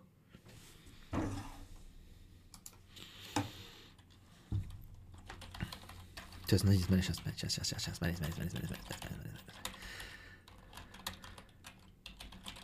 Я просто по угару. Сейчас. Если я правильно все сделал, смотрите. Именно так. Главными адептами спиритизма в России стали действительный статский советник Александр Аксаков, профессор зоологии Петербургского университета Николай Вагнер и химик Александр Бутлеров. Именно Аксаков, Вагнер и Бутлеров организовали в Петербурге тематический кружок –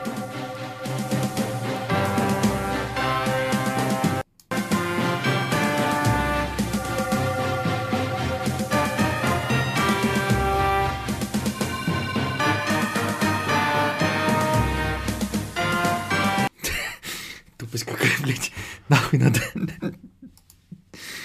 oi.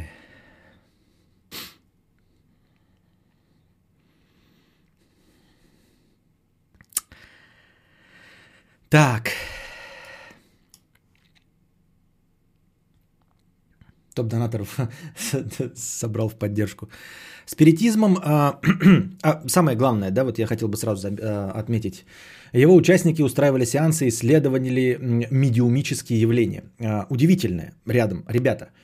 А, это началось в конце 19 века. То есть, в принципе, там люди уже были такие, как мы, которые уже были э, аметистами, э, понимали, что наука, скорее всего, все объяснит, все, что можно.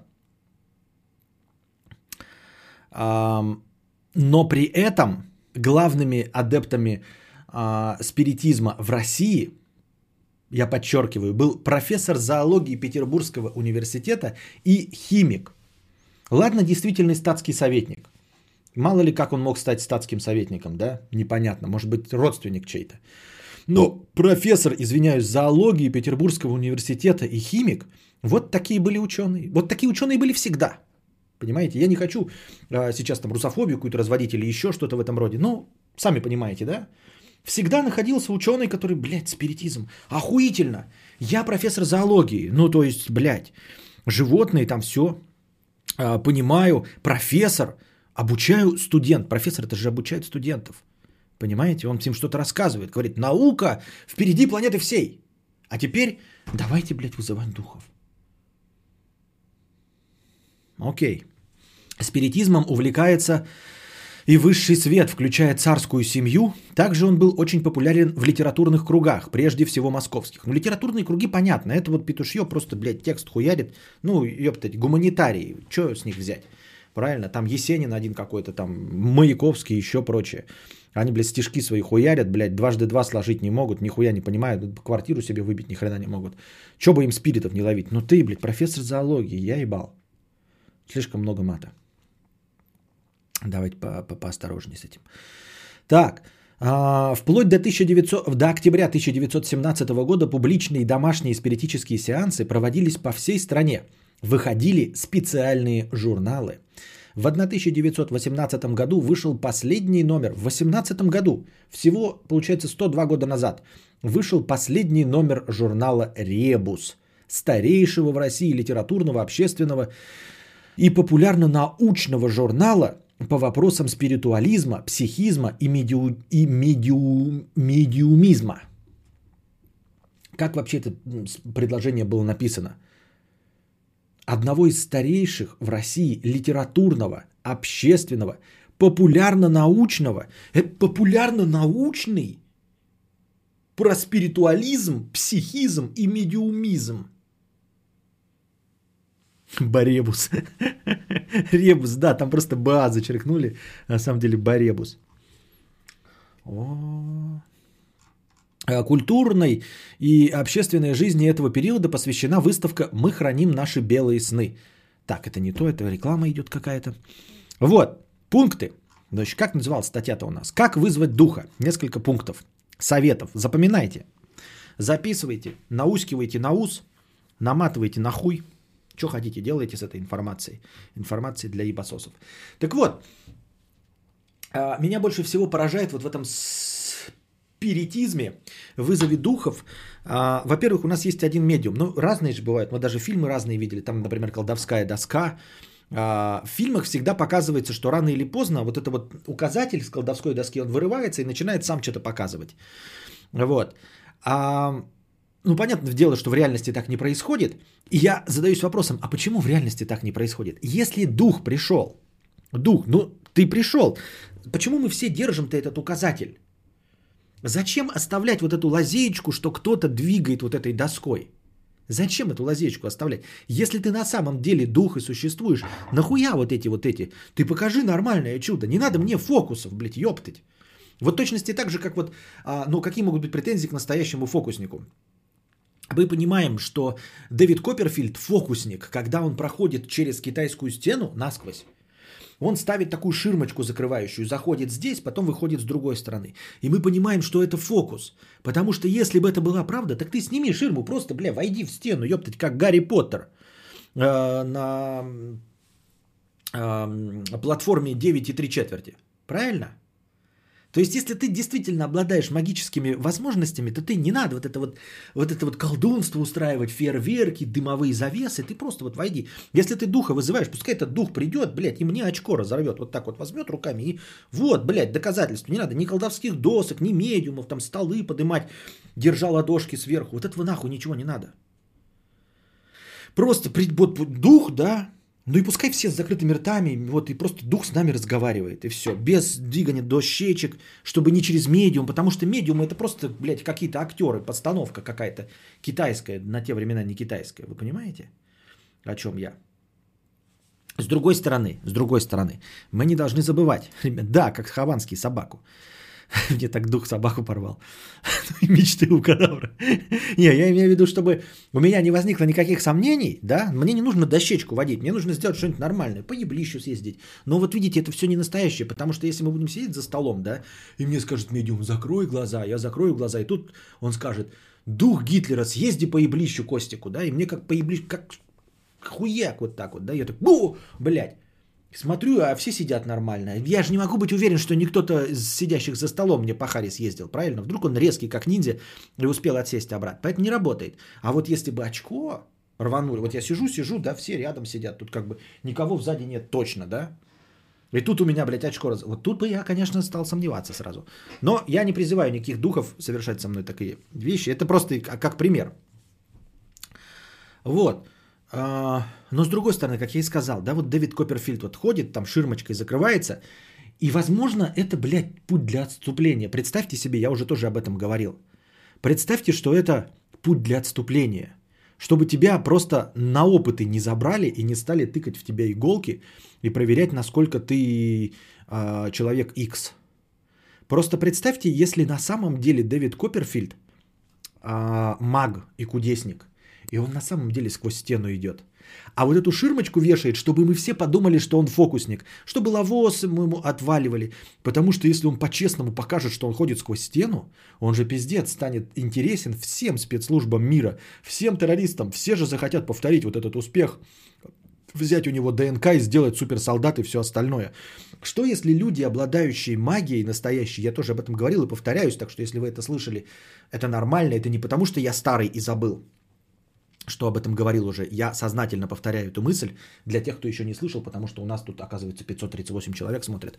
Так вот, что если люди, обладающие настоящей магией или какими-то сверхспособностями, тупо и сознательно косят под э, фокусников?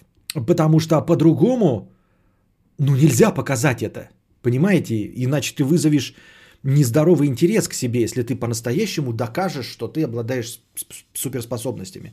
Поэтому ты ходишь как дурацкий фокусник и показываешь какую-то фуфло, там, знаешь, с картами. Ну, там типа, вау, из кармана вытащил карту, а ты ее туда наколдовал. И все такие думают, как этот, блядь, ну и лазеечка есть всегда, понимаешь, что ж ты с картами делаешь. И нормальный человек думает, ну если бы был маг, он бы, наверное, себе деньги наторговал, а ты себе и деньги наторговал, наколдовал. Вот. А такое делаешь, вот это показываешь вроде бы, и, а никто не может продумать, как же ты этот фокус провернула, потому что фокуса нет, потому что это ебаная магия. Вот. Шутки категории Г. Дэвид Капрофильд. А, я так умным притворяюсь, на самом деле я умный.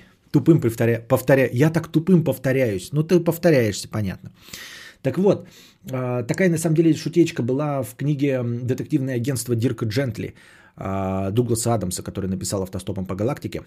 Э, там фишка была такая, что профессор, типа, в какой-то момент, э, ну, он сидели где-то в, это, в столовке, я могу пересказать, могу ошибиться, но, в принципе, история от этого не сильно поменяется. В общем, какая-то столовка для преподавателей. И один преподаватель, который, ну, не очень приятен э, главному герою, тоже преподавателю, старперу, значит, это – показывает какой-то фокус, и все такие, вау, нихуя-то, блядь, маг и кудесник, фокусник. А это просто, ну, вот профессора старые, старичье там сидят, блядь, тюрю какую-то, какао пьют, просто фокус показал, тот такой, блядь, а что, я хуже, что ли? И тоже фокус покажу. Вот. А он в это время сидит, с кем-то разговаривает. И он потом приносит э, и, значит, какую-то старую вазу дикую, которой 2000 лет. И она там типа закупоренная или там, с, да, закупоренная, ну, при, представим себе, что закупоренная полностью, не открывающаяся ваза, короче. И все такие, и дает ее кому-то, и такие, проверьте, сколько лет этой вазе. Те такие говорят, вот две тысячи лет, вот две тысячи лет, например, там, да, точно не младше, и она ни разу не откупорилась. Все согласны, все. И он такой, значит, ее разбивает, например, грубо говоря, И там карта. Ну, вот там, там фокус показывает, и там карта. И как будто бы она старая, и ей как будто 2000 лет. И все такие, нихуя, вот это фокус, как ты туда засунул карту в эту вазу, да? И она выглядит такой состаренной на 2000 лет, как будто она 2000 лет пролежала в этой вазе. А потом он садится, и все такие, да, твой фокус лучше, вот твой фокус охуительный. И он садится с человеком, с которым разговаривал, а тот ему спрашивает что-то, а он тут такой, блядь, никак ладу не дать, не может, блядь, что отвечать. Он говорит, да я только что тебя спрашивал, а ты ничего ответить не можешь. Говорит, я не помню, блядь, что ты меня спрашивал. Тот такой, ну ты же типа не старый, блядь, почему у тебя такой маразм, ты же профессор. А на деле, короче, для того, чтобы этот фокус показать, этот старый мужик переместился во времени, в древние времена, на 2000 лет назад. В эту вазу положил карту, он знал, где ее найдут. Переместился в то время, а, примерное, да, нашел эту вазу, в нее положил карту, вот, зная, что ее тут найдут. Потом сде- вернулся, а по- пока он искал вазу, пока он положил карту, он на это потратил несколько дней. Там, может, неделю. Но, естественно, он встал со стола и забыл за неделю, о чем разговаривали. Так, надеюсь, нет, не жена пишет, что я громко ору. Если жена пишет, не пизда.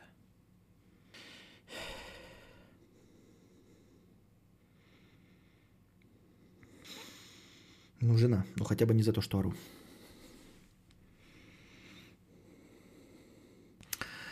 Ам, ну так вот.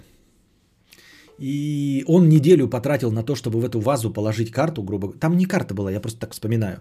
Вот. эм, 2000, э, 2000 лет назад переместился, неделю потратил на эту вазу, чтобы найти карту туда положить, вернуться, чтобы показать этот ебучий фокус. И пока он неделю там был в прошлом, он забыл этот разговор. Поэтому, когда с ним этот чувак разговаривал, он нихуя ладу дать не мог, о чем идет речь, потому что он тупо забыл за неделю все.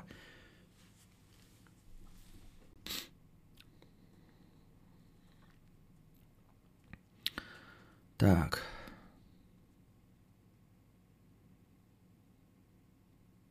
Это из второй или третьей книги? Дирка Джентли? Я не помню из какой это. Оу, оу, сек, я сейчас шапочку из фольги, но а то налоговая заинтересовалась.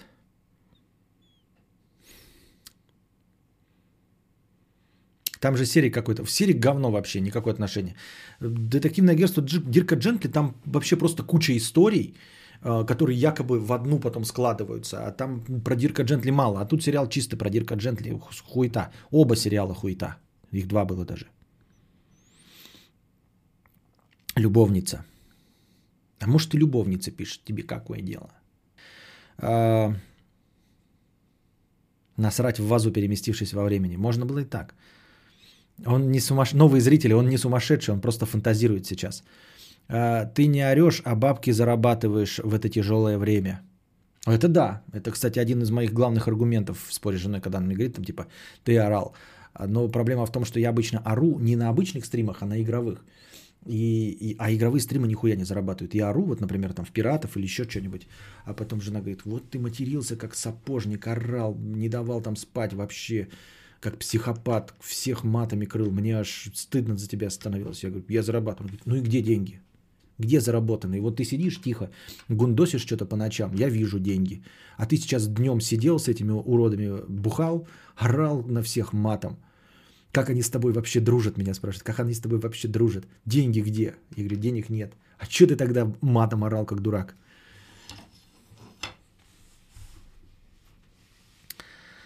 Ам, Копперфильд и таможенник. Копер, видишь вагон, бац, и нет его, таможенник. Хуйня это все. Видишь состав с цветным ломом, бац, ставит печет. Зеленый горошек.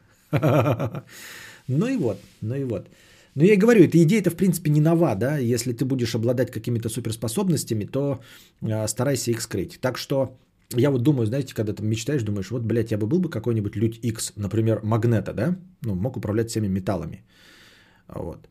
Я бы тоже как-то делал бы, знаете, это, старался бы подскрыть вот это вот все. Ну, то есть, например, вот едет человек, например, меня подрезал на дороге и не включил поворотник, да, я бы не стал делать вот так вот, знаете, перевернул бы его вот так вот нахуй, машину бы вот так вот скомкал, и выкинул, блядь, за 3-9 земель. Нет, я бы просто такой, чик, легонечко, чтобы его просто в аварию нахуй он перевернулся и загорелся, понимаете? То есть, как бы, Непонятно, что, мало ли что причина может быть, да, там вильнул сам. А если ты сделаешь вот такое, все же обратят внимание, ты там, знаешь, высунулся из окошка, и ты такой, ага, блядь, такой, знаешь, там мозговые импульсы кидаешь, такой, ага, ага. Все же видят, что там что-то творится, нахуй надо, правильно? Поэтому, ребята, если вы магнета, видите, что поворотник не включил, вы тихонечко так, чтобы у него так вот нахуй, помялось все внутри. И все, он перевернулся, там себе упал сам дальше. Ну, мало ли что произошло на дороге, правильно?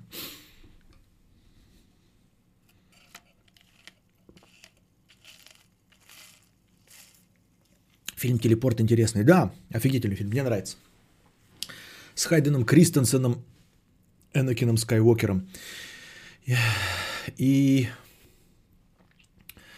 я все время путаю опять. Не Беном Фостером, да? Кто там вторую главную роль играет в фильме «Телепорт»?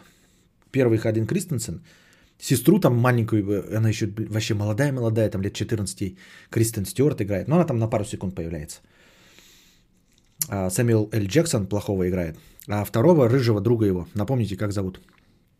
Я путаю его все время с Беном Фостером. Это не Бен Фостер. Это тот чувак, который играл в фильме Билли Эллиот, танцора. Нет, Сэмюэл Джексон, понятно, плохой. Молодой там был, второй, рыжий такой, тоже перемещался, телепорт. Он играл Билли Эллиота, танцора э, в фильме Билли Эллиот про балеруна. Ну, кто-нибудь напомните на меня, у меня триггер, я не могу продолжить, пока я не вспомню, кто. Джейми Белл, спасибо, да, Джейми Белл. Да.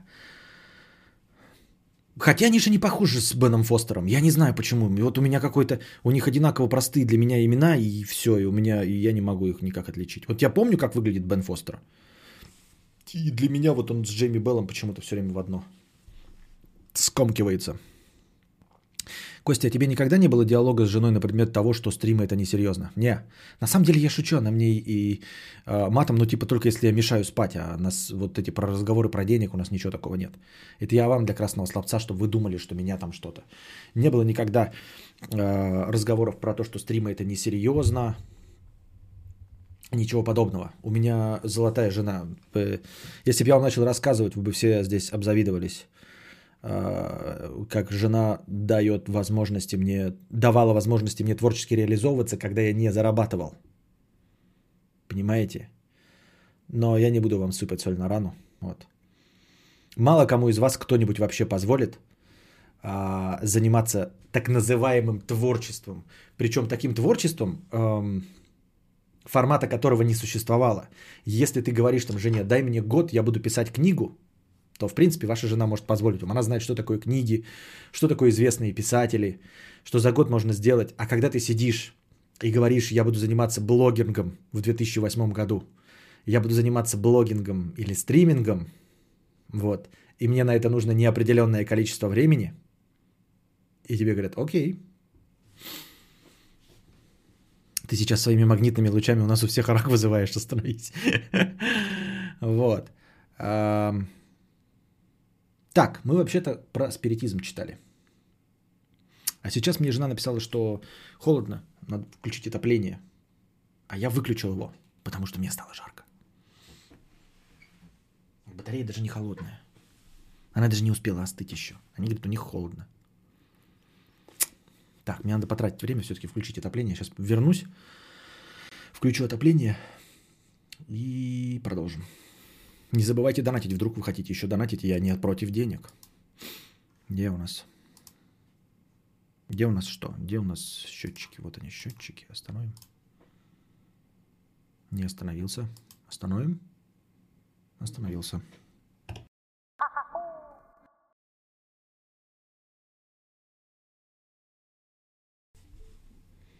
А прикиньте бы сейчас я такой херак и это в другой футболке сижу, ну и типа, блин, не помню, да, что говорил.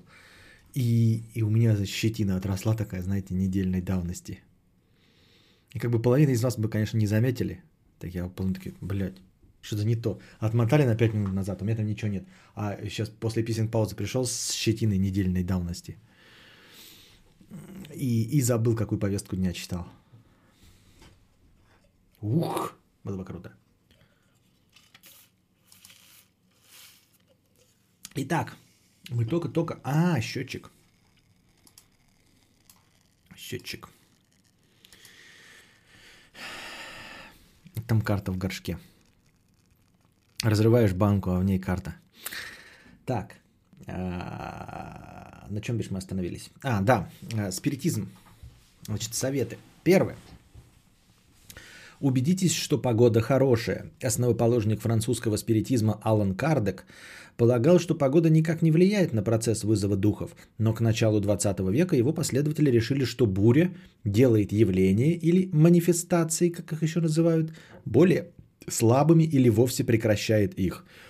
Удивительно, да, что физическое явление, полностью объясняемое на наукой, влияет на каких-то спиритов, которые не подчиняются законам физики. Почему им мешает буря? Непонятно, но мешает. Второе. Дождитесь вечера. А, с самим духом чаще всего не принципиально, в какое время и при каком освещении с вами общаться. Тем не менее, спиритизмом принято заниматься вечером или ближе к ночи. 22 часа, 22.30. Отличное время для начала сеанса. В полной темноте или полутьме с тусклой лампадой. Так, московскому спиритическому кружку духи напрямую рекомендовали использовать слабый зеленый или синий свет. Тоже ничего удивительного нет, да? А, конец 19 эм, века. Когда лучше начинать а, разговоры со спиритом? При дневном освещении, когда все освещено, когда вы видите ухмыляющееся лицо медиума, когда вы видите все трюки, которые он проворачивает. Вот. Или а, сразу же после заката, 22 часа, 22.30, по всем часовым поясам примерно в это время уже начинает темнеть. Сумерки, темно, освещение только свечное, соответственно, не видно никак тебе ножкой там а, по столу стучат, не видно плохой актерской игры, недостойной Оскара от медиума. Удивительно, почему бы надо было дождаться вечера? Непонятно. Как тебе новый альбом Фараоха? У него новый альбом вышел? Я не знаю, не слушал. Третье. Выберите пространство. Для проведения спиритического сеанса подойдет любое пространство. Главное, чтобы в нем хватило места для стола. Тот же Алан Кардек пишет, что форма стола и материала, с которого он сделан, не имеют значения. Поставьте вокруг стулья, Сидеть должны все участники спиритического сеанса, включая медиума. Можно собраться в собственном особняке – как жившие на Новинском бульваре потомки славянофила Алексея Степановича Хомякова, а можно и на работе, как сотрудники книжного издательства «Гриф». А губа не дура у а, Алана Кардека. А, рекомендуется, ребята, вы можете, конечно, заниматься э, спиритизмом и в своей э, обоссанной квартире, однушке, можете и в хрущевке, вот, можете и в студии 17 квадратных метров. Но рекомендуется все-таки почему-то, да. Видимо, духи какие-то тоже не на помойке себя нашли, да. Раз уж приходить, вот там с небес спускаться, арфу откладывать, а, вот, нимбы снимать, лететь вниз, вот это все-таки погода даже должна быть хорошая, иначе бурем, глою небо кроет. В общем, дождь, слякоть, они тоже этого всего не любят. А кто любит? А кто любит? Можем ли мы а, а, обвинить их? Пусть первым бросит меня камень тот, кто любит летать эм, э, в непогоду. Ну и вот. Ну и, в общем-то, люди, люди стараются, да, покидают свое теплое лежбище на облаках, к вам сюда летят. Ну и что, вы не можете встречу в особняке своем устроить? Ну, пожалуйста, давайте в особняке. Я бы тоже, если бы помер, меня бы начали бы там вот это вот, выходи, блядь, э, я бы тоже, ну, особняк не меньше. Лучше, конечно, замок в грязях. Уверены, что э, рабочий склад отлично подойдет. Но это для всяких ханык, там, алкашей, там, может быть, и да. А если личность какая-нибудь стоящая, то особняк, конечно. Четвертое. Хорошенько подумайте, прежде чем брать с собой друга. Потому что друг может быть не быть таким долбоебом, как вы. Вот. А, может быть, ему в уши еще не нассали, и он смеется над вашей тупопезностью. Это все в тексте не написано, это я так сам предположил. Дело в том, что любые изменения в постоянном составе кружка могут тормозить явление или изменять их характер. Если вы в Москве и собираетесь на сеанс в русском спиритуаль... спиритуалистическом обществе, вам понадобится получить одобрение либо духов руководителей кружка, либо его участников. Важно, чтобы решение было принято единогласно – но, скорее всего, вам просто посоветуют организовать свой собственный кружок или дождаться приезда какого-нибудь а, кого-нибудь из профессиональных медиумов, привыкших работать со случайным или смешанным составом. Тоже не дурные люди, да? Не любим мы, значит, случайных пассажиров. Не любим изменения в постоянном составе кружка. Я думаю, что э, лучше всего могут подтвердить, что в кружке не должны быть случайных людей. Это вот адепты э, бесконтактного боя. Вот эти вот адепты бесконтактного боя, видосы видели, которые, да, они тоже показывают, что могут с расправляться. И вот они тоже, знаете, придерживаются точки зрения, что в их кружке, вот те, кто на них нападают, должны быть исключительно свои люди, никаких случайных. Вот. Потому что бесконтактный бой настолько опасен, что вот его можно показывать только на своих товарищах. Только, э, кружке одобренных людей. И одобрить их должны другие участники, причем единогласно. А то, знаете, придет такое какое-то мурло, вот, совершенно не знающее, как нужно реагировать на э, бесконтактный удар мастера, и еще что доброго и не упадет, понимаете, даже и, и урона не получит. Ну, кому это нужно, да? Вот так же привел своего друга, а он, значит, и в медиумов не верит, смеется над э, адептом, в харю ему плюет, э, ни в грош никого не ставит, ржет и вообще говорит, что все это постанова. Ну, зачем это надо? Никто кайфа не получит от этого. Мы сюда для этого, что ли, пришли? Нет, конечно. Запаситесь временем. Тут никогда не угадаешь. В среднем спиритический сеанс длится от э, часа до трех. Но связь может прерываться, поэтому не исключено, что вы совсем э, как Александр Блок будете сидеть трижды и вернетесь домой в 3 часа ночи. Вот, оказывается, Александр Блок этим увлекался. Ну, тут все понятно. Ребята собираются, мы все где-то в глубине души понимаем, что это балаган, блядь, да, и мы просто э, решили от Джон своих уйти и сказать, ну, куда идешь, на спиритический сеанс. Ну, лишь бы не по бабам, э, лишь бы не в э, проституточную. Ну, и вот идешь, и там, э, ну, с ребятами собрались, да, ну, выпили вина, ну, покурили сигар, ну, что-то за ручки подержались, повызывали Гитлера. Ну, не пришел, ну, еще выпили вина еще покурили сигар, обсудили новости, в конце концов, какие-нибудь тренды, повесточку какую-нибудь. Ну, ну опять поспиритуализировали. То, там, ты поспиритуализировал соседу справа, вот, а тебе поспиритуализировал сосед слева. Ну, старые добрые э, мужские клубные традиции вот, э, мужских компаний. Ну, просто вы сидите, выпили вина, покурили сигары, и каждый спиритуализирует вот тому, кто справа. Все довольны, в принципе. Шестое. Запаситесь деньгами в том случае, если вы решили позвать известного медиума. А то как же, не бесплатно же вам все это. Например, популярный польский медиум Ян Гузик, приезжавший в Москву в 1905 году, попросил гонорар в 1200 рублей. Эти расходы 18 участников сеанса поделили между собой. Впрочем, можно не звать медиума и обойтись собственными силами, устроив домашний сеанс – и я здесь закончу эту мысль, эту мысль, потому что двухуйственно духов нет, никто не придет. И... А если нет разницы, зачем платить больше, если это все равно наебалово?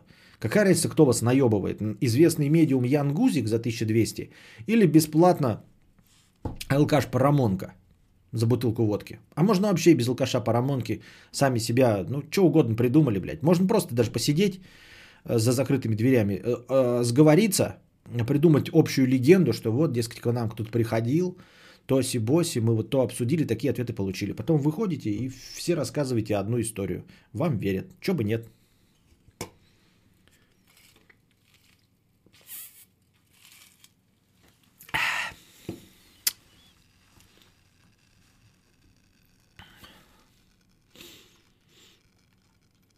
Не берите с собой детей. Удивительно. Впечатлительные дети могут подумать, что их родители ёбнулись кукухой.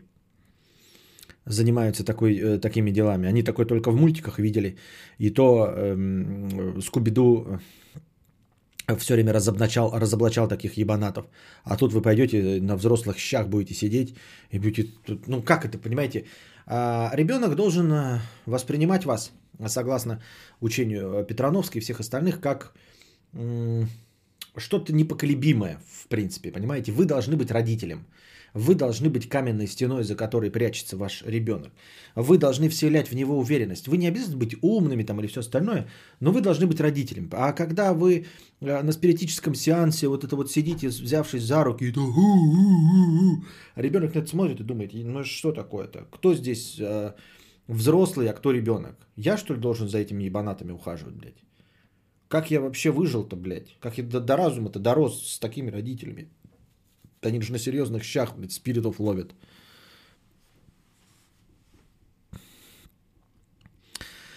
В сеансах принимают участие мужчины и женщины от 20 до 55 лет. А тут еще и эйджизм, и постарше нельзя. Тоже подумает, что старуха как это...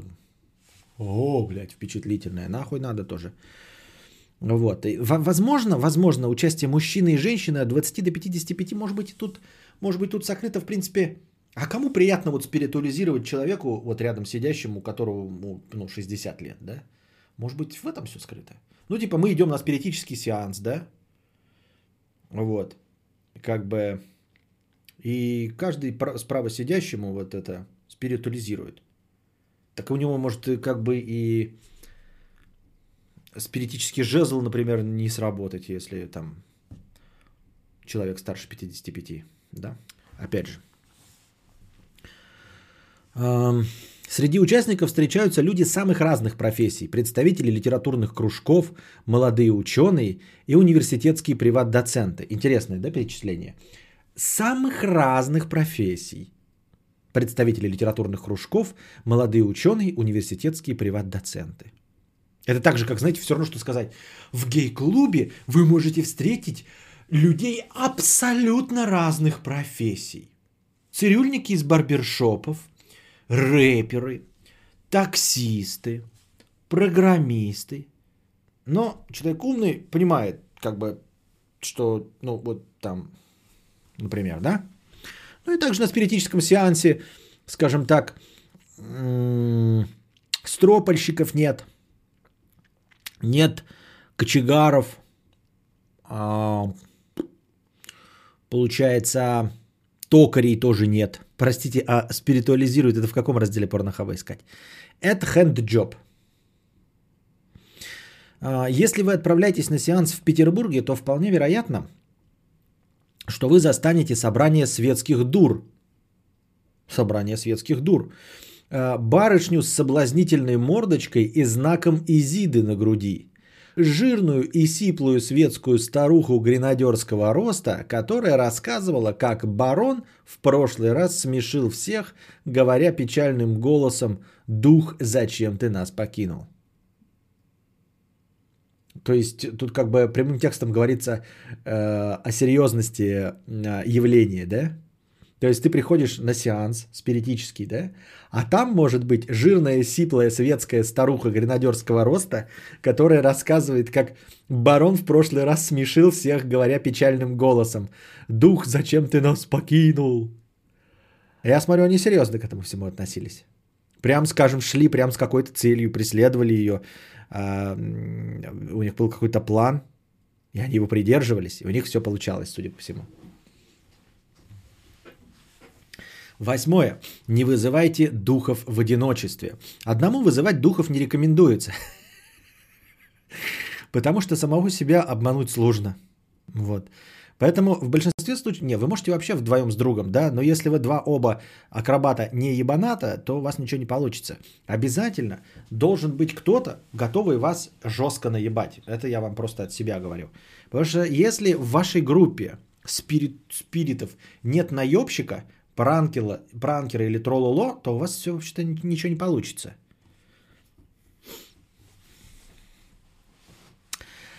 Одному вызывать духов не рекомендуется, это считается опасным. В среднем на сеансе, как правило, присутствует 7-10 человек. Если приезжает известный медиум, на сеанс могут прийти несколько десятков человек. Ты посмотри. Гренадерский рост это большой или маленький? Это маленький, большой. Гренадер это... У-у-у большой. Заранее подготовьте все необходимое. Вам понадобится бумага, карандаши, блядь, клей, ножницы, цветные бумажки, и доску, на которую вы все будете эту аппликацию клеить. Так, вам понадобится бумага, карандаши, а также специальная доска для спиритических сеансов, которая называется Уиджа. Уиджа. Уиджа. Ее можно сделать самостоятельно из листа бристольского картона, нанеся по кругу буквы русского алфавита. Кроме того, запаситесь блюдцем со стрелкой из черной бумаги на одном из краев – Планшеткой это дощечка овальной формы на низеньких ножках. Белой тканью и музыкальными инструментами. Подойдет все, включая свистки и колокольчики. Музыкальный инструмент свисток. Вот каким музыкальным инструментом я владею, смею утверждать в совершенстве. И думаю, что каждый из вас в совершенстве владеет таким музыкальным инструментом, как свисток. Если в сеансе принимает участие медиум, может также понадобиться ширма, за которой он будет спиритуализировать. Попкорн обязательно. Ой. Вот вы смеетесь, а видосы с таким контентом собирают миллионы просмотров, лайков и позитивных комментариев. Да, давайте хуярить такой контент. Сидят 7 человек и свистят. К ним приходят не духи, а соседи в стену стучать. Да, а бумага, карандаши, я что-то не понял, что это кружок какой-то у них тут, да? Десятое. Подумайте, к какому духу вы хотите обратиться. Тут никаких ограничений нет. И вы можете вызвать дух любого человека, родственника, друга, знаменитость. Дата смерти тоже не имеет значения. Если вы регулярно общаетесь с одним духом, он может стать постоянным участником сеансов. Например, одним из трех духов руководителей Московского спиритического кружка был дух философа Артура Шопенгауэра. В начале 20 века он помогал членам общества составлять его устав. Впрочем, может быть, на сеанс к вам придет совершенно незнакомый дух. Заранее условьтесь, какой знак будет означать конец сеанса. Например, это может быть определенное количество постукиванием по столу. Австралопитека можно? Можно, но он русским алфавитом не владеет, боюсь, Светлана. Вот Артур Шопенгауэр, знаменитый философ, не знаю, из какой он страны, но судя по тому, что на доске у Иджи только что в предыдущем пункте нужно было писать русский алфавит, очевидно, русским владеет в совершенстве. А вот э, австралопитек может и не владеть. Так что тут смотри. Стоп слово. Да-да-да. Кепчук, кепчук, кепчук, кепчук, кепчук, кепчук, кепчук, кепчук, кепчук.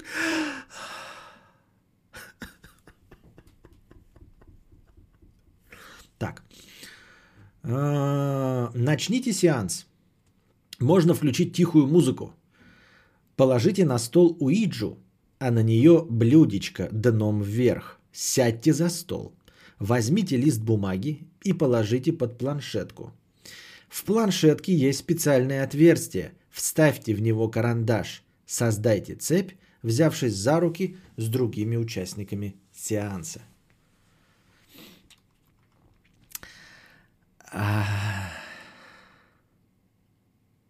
Шопенгауэр, ты ювелир. Да. А я сейчас еще озвучил, да, свое стоп-слово? Блять, надо менять. Ну ладно. Подождите. Сначала вы заметите, как двигается стол. Понятно. Затем услышите звон колокольчиков. А потом характерный звук как бы изнутри стола.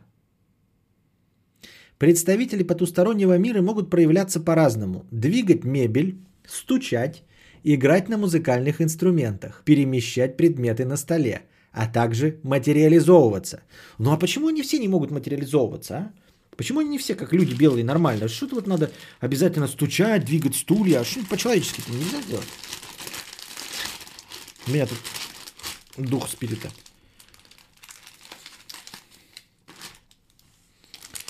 Rolling, rolling, rolling, wagon wheels get the rolling. Rolling, rolling, rolling, get the man.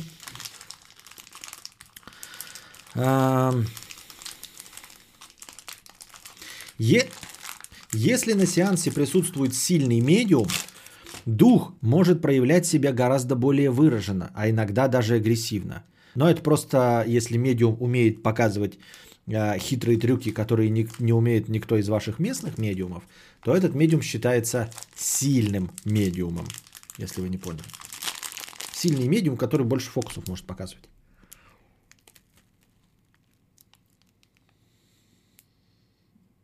Блин, я что, ем? Как так получилось? Я стрим сделал, вдруг ем.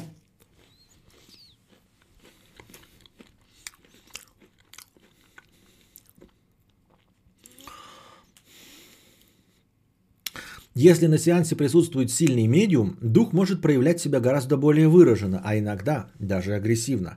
Так, на сеансах Гузика, того самого, дух плотника Егорова, убитого во время беспорядков 905 года, ломал мебель и даже бил участников сеанса, а дух некоего Шварценберга швырялся шарманками и играл на мандолине. Прекрасный, судя по всему, был этот Ян Гузик – все сидят за столом. И тут такой, о, не, зак... не открывайте глаза, не открывайте глаза, не открывайте глаза. Походу к нам пришел дух плотника Егорова. О, это плотник Егоров, он пришел устраивать беспорядки, сейчас он будет вам всем оплеухи давать. Тыщ, хатыщ, хатыщ, хатыщ, хатыщ. О, плотник Егоров всем оплеухи дает. Весело, весело было.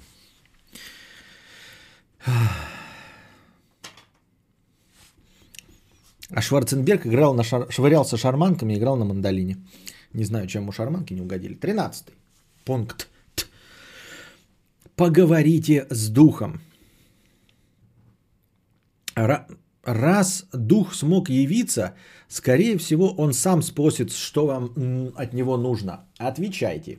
Если дух вам не знаком, он скажет типа, бля, а с какой целью нахуй вызвали, ебать? Алло, ёптать.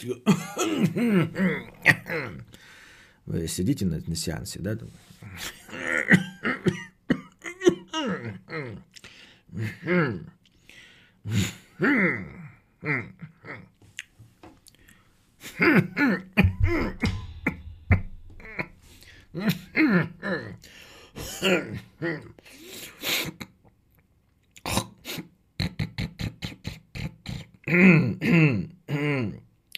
Mm-hmm.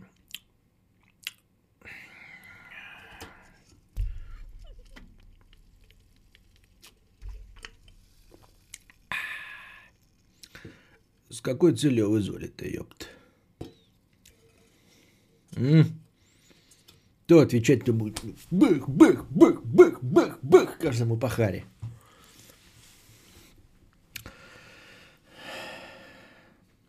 Говорите с духом уважительно, но избегайте сухого и повелительного тона.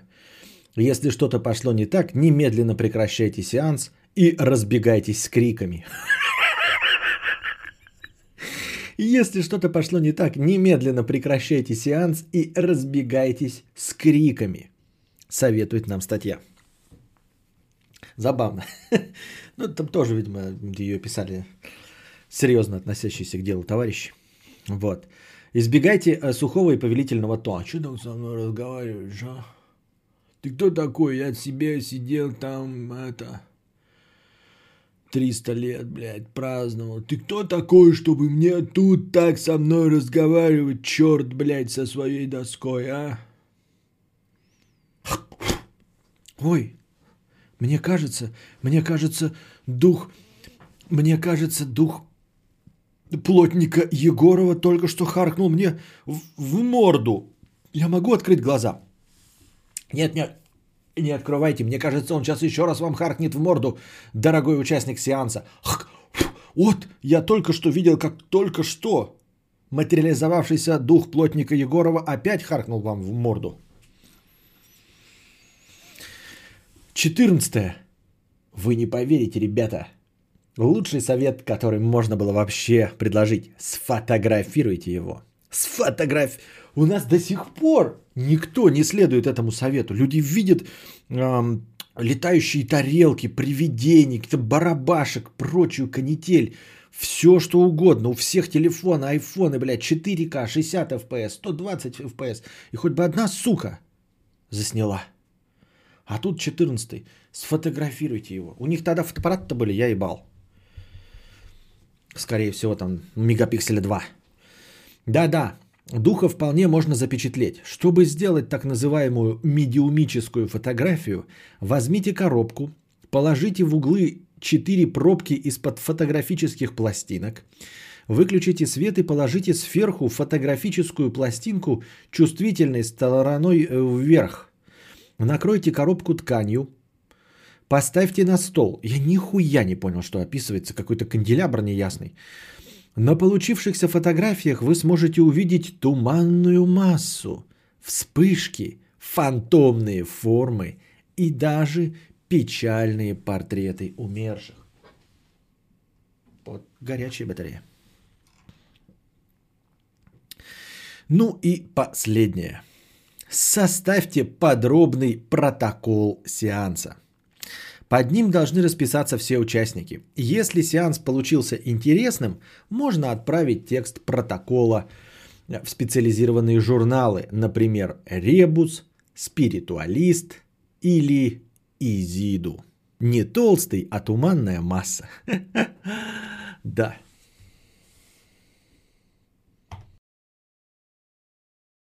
Да, это был конец, кстати, э, этой статьи. Последний пятнадцатый пункт. Вот такие дела, дорогие друзья, вот такие дела. Чем еще заняться во время э, самоизоляции? Но не следуйте советам собираться, там 7-10 человек. Вот. Кто у вас есть дома, там можете и страдать этой хуйней. Вот все вместе. Зачем-нибудь и почему-нибудь. Журнал с разворотами. Ставьте лайки, подписывайтесь на, на наши спиритические сеансы.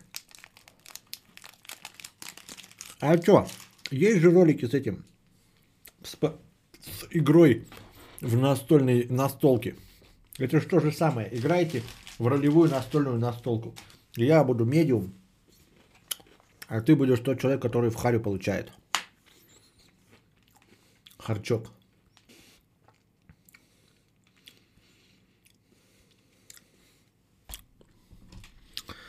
Итак,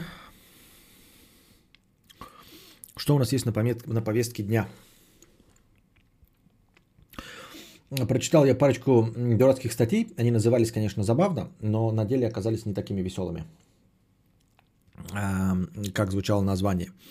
Например, свадебные традиции времен СССР и чем они отличаются от современных традиций. Вы можете сами повспоминать а, всякие, ну, понятное дело, что а, чаще всего вспоминаются какие-то идиотские традиции, которые до сих пор живы и от которых нас всех бросает а, в испанский стыд, если нам приходится участвовать в этих канделябрах. Вот. Свадебные традиции времен СССР. Во-первых, свадьбы, судя по этой небольшой статье, в СССР отличались шикарным столом. Вот. Потому что больше-то, в общем, нечем было отличаться. Если были какие-то ведущие, да, ну, те, кто обладал знаниями о ритуалах, то не особенно они там какое-то большое веселье делали. Похвастаться было нельзя, нельзя э, твоим тамадой, потому что он у всех был, в принципе, одинакового уровня. Не было такого, что а вот у нас был Павел Воля, а у нас Иван Ургант. Неким было похвастаться. Поэтому хвастались, в общем-то, Хрючевым. Но больше и нечем было, кроме Хрючева, э, похвастаться. А отечественные свадьбы в СССР также отличались, э, например, наличием на столах э, домашнего пойла. То есть водка это, конечно, хорошо, вот, но ее можно быть не всегда купить, и она еще и дорого. А, традиционно а, всякие настоечки, наливочки, домашнее вино и, естественно, старый друг дядя Сэм, который тогда так, конечно, не назывался. Вот. Обратим наше внимание, если вы были на какой-нибудь свадьбе, не обязательно советской, даже современной, но не, не самой модной, не молодежной, которая сейчас проходит там как-то необычно, или просто не, не зашкварно по-старинному, вы могли обратить внимание, что столы ставили буквой «П». Я вот тоже, кстати, на это обратил внимание. Я был в глубоком детстве на свадьбах, и реально столы стояли буквой «П». Откуда это пошло? Почему буквой «П»? В чем прикол? Ну, типа, даже, даже я помню, уже были тамада, музыка, и можно было, ну, то есть просто вот, допустим, ряд столов, кто захотел, поели, потом встали, значит, и поучаствовали в конкурсах, потанцевали. Например, здесь это э, э, тамада со сценой, например, да. Даже с точки зрения экономии, мне кажется, один длинный стол это не так уж и экономно. Мне почему-то. Хотя нет, наверное, с точки зрения блюд экономно. То есть можно было какую-нибудь рыбу поставить, ее хватало на 8 ближних человек. Да? Тогда, наверное, сэконом... Просто подумай, если стоять разные столики по 4 человека, то столов меньше понадобится, потому что ну, на один квадратный метр можно вот 4 человека посадить. Например. Квадратный метр это духу, я еще сказал, да? Меньше гораздо. Вот. Чтобы в середине были молодожены и все их видели. И чё? Что, другого способа нельзя было? А нельзя было, например, э, ну вот, например, ряд а молодоженов посадить во главе стола. Просто ряд и во главе стола. Можно, их точности также будет видно, если они будут во главе стола сидеть. Можно, например, если у вас стол есть, да, э, один ряд, а молодожены вообще отдельно сидят, вот у них для них отдельный стол, чтобы все на них смотрели. Почему нет? Можно и так. Почему именно буквой «П»? Ну, конечно, твое объяснение подходит, но не так, чтобы нельзя было другого варианта найти. А тут реально вот все буквы «П» и «П». Традиция от княжеских богатых пиров. Вот оно что. Блин, тело ломит, так хочется в тренажерку, но карантин. Кому ты чешешь? Какая тренажерка,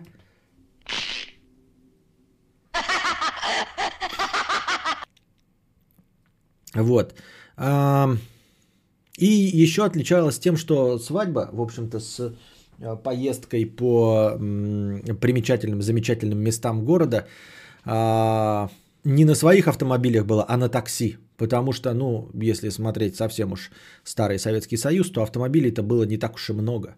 Вот, и позволить могли себе э, их на свадьбу не все. Ну, то есть, может быть, один-два автомобиля и было, а надо же еще побольше людей.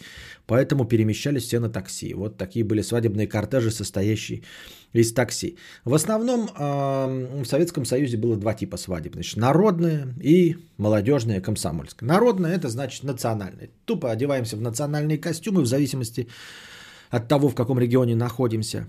И, а комсомольская типа просто молодежь. Да? Ну, народная еще а, любили живых музыкантов находить, да, живые музыканты везде в каждой деревне есть, ну, потому что нужно всякие марши прощания славянки играть, э, обряды свадьбы, похороны. Поэтому так, чтобы люди всегда находились с инструментами. А комсомольская свадьба отличалась тем, что там вот как раз без национальных признаков, как можно больше гостей, да, всяких молодежи, студентов, прочие ебаторики. Вот, музыка в записи, то есть патефоны и все остальное. А еще была такая интересная традиция – чтобы на свадьбе обязательно присутствовал какой-то высокопоставленный или уважаемый человек. Вот такой себе свадебный генерал. А кто у вас был? А у нас вот был на свадьбе директор завода, например, да? Ну или еще какой-нибудь выдающийся человек, чтобы, в общем, свадьба не задалась, если не было э, человека на три ступени выше вас по социальной лестнице, хотя бы просто так вот, чтобы он поприсутствовал. Вот. Остались э, с этих советских времен только какие-то вот непонятные традиции по типу выкупа невесты, что вообще берет э, начало чуть ли не тысячу лет назад с вот этими всякими татаро-монгольскими и прочими выкупами невест. Вот. И национальные традиции, которые стали чуть ли не наоборот общенародными. Как оказывается, например, вот осыпать зерном, хотя оно есть и не только у нас, да, и за границей это видел, но говорят, судя по этой статье, осыпать зерном – это изначально традиция белорусская. Понимаете? То есть это элемент национальной свадьбы. А вот. Э, каравай подавать с солью, с хлебом, например, да?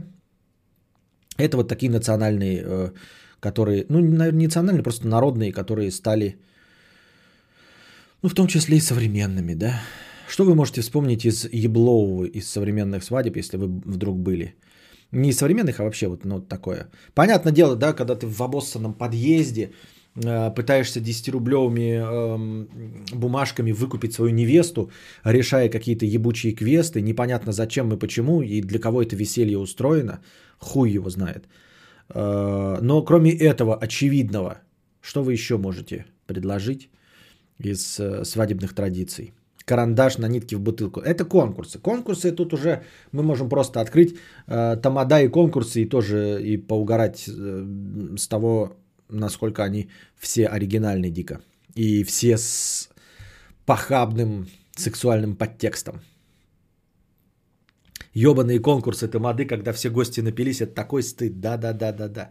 И прям обязательный сексуальный подтекст должен быть. Это надо обязательно пахом там что-нибудь об жопу какой-нибудь женщины э, лопать шарики. Вот там э, присаживаясь на бутылку, опускать туда карандашик, еще что-то там, теннисные шарики по, по брючине из одной штанины в другую э, перекатывать.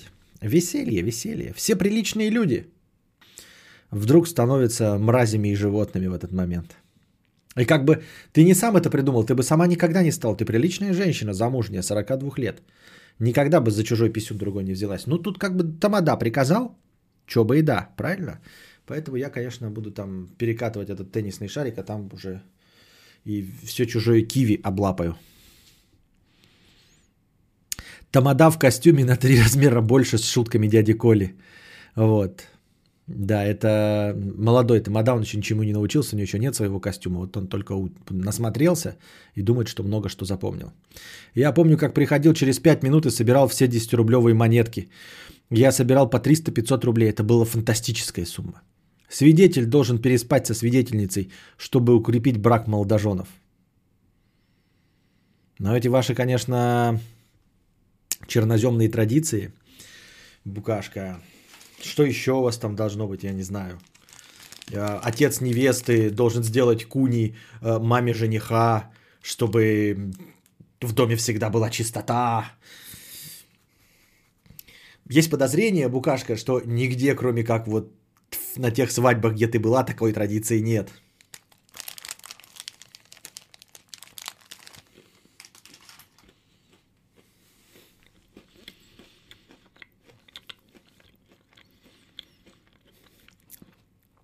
Зачем детей зовут на свадьбу, если это праздник для взрослых? Справедливый вопрос, Адольфик. Но, а куда их девать-то?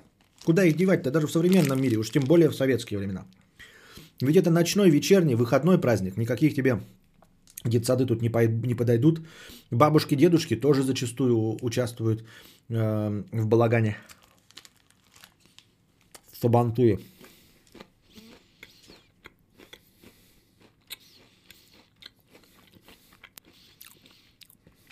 У меня на свадьбе из традиции только свидетель трахнул одну из подруг жены. Пока живем три года душа в душу. Понятно.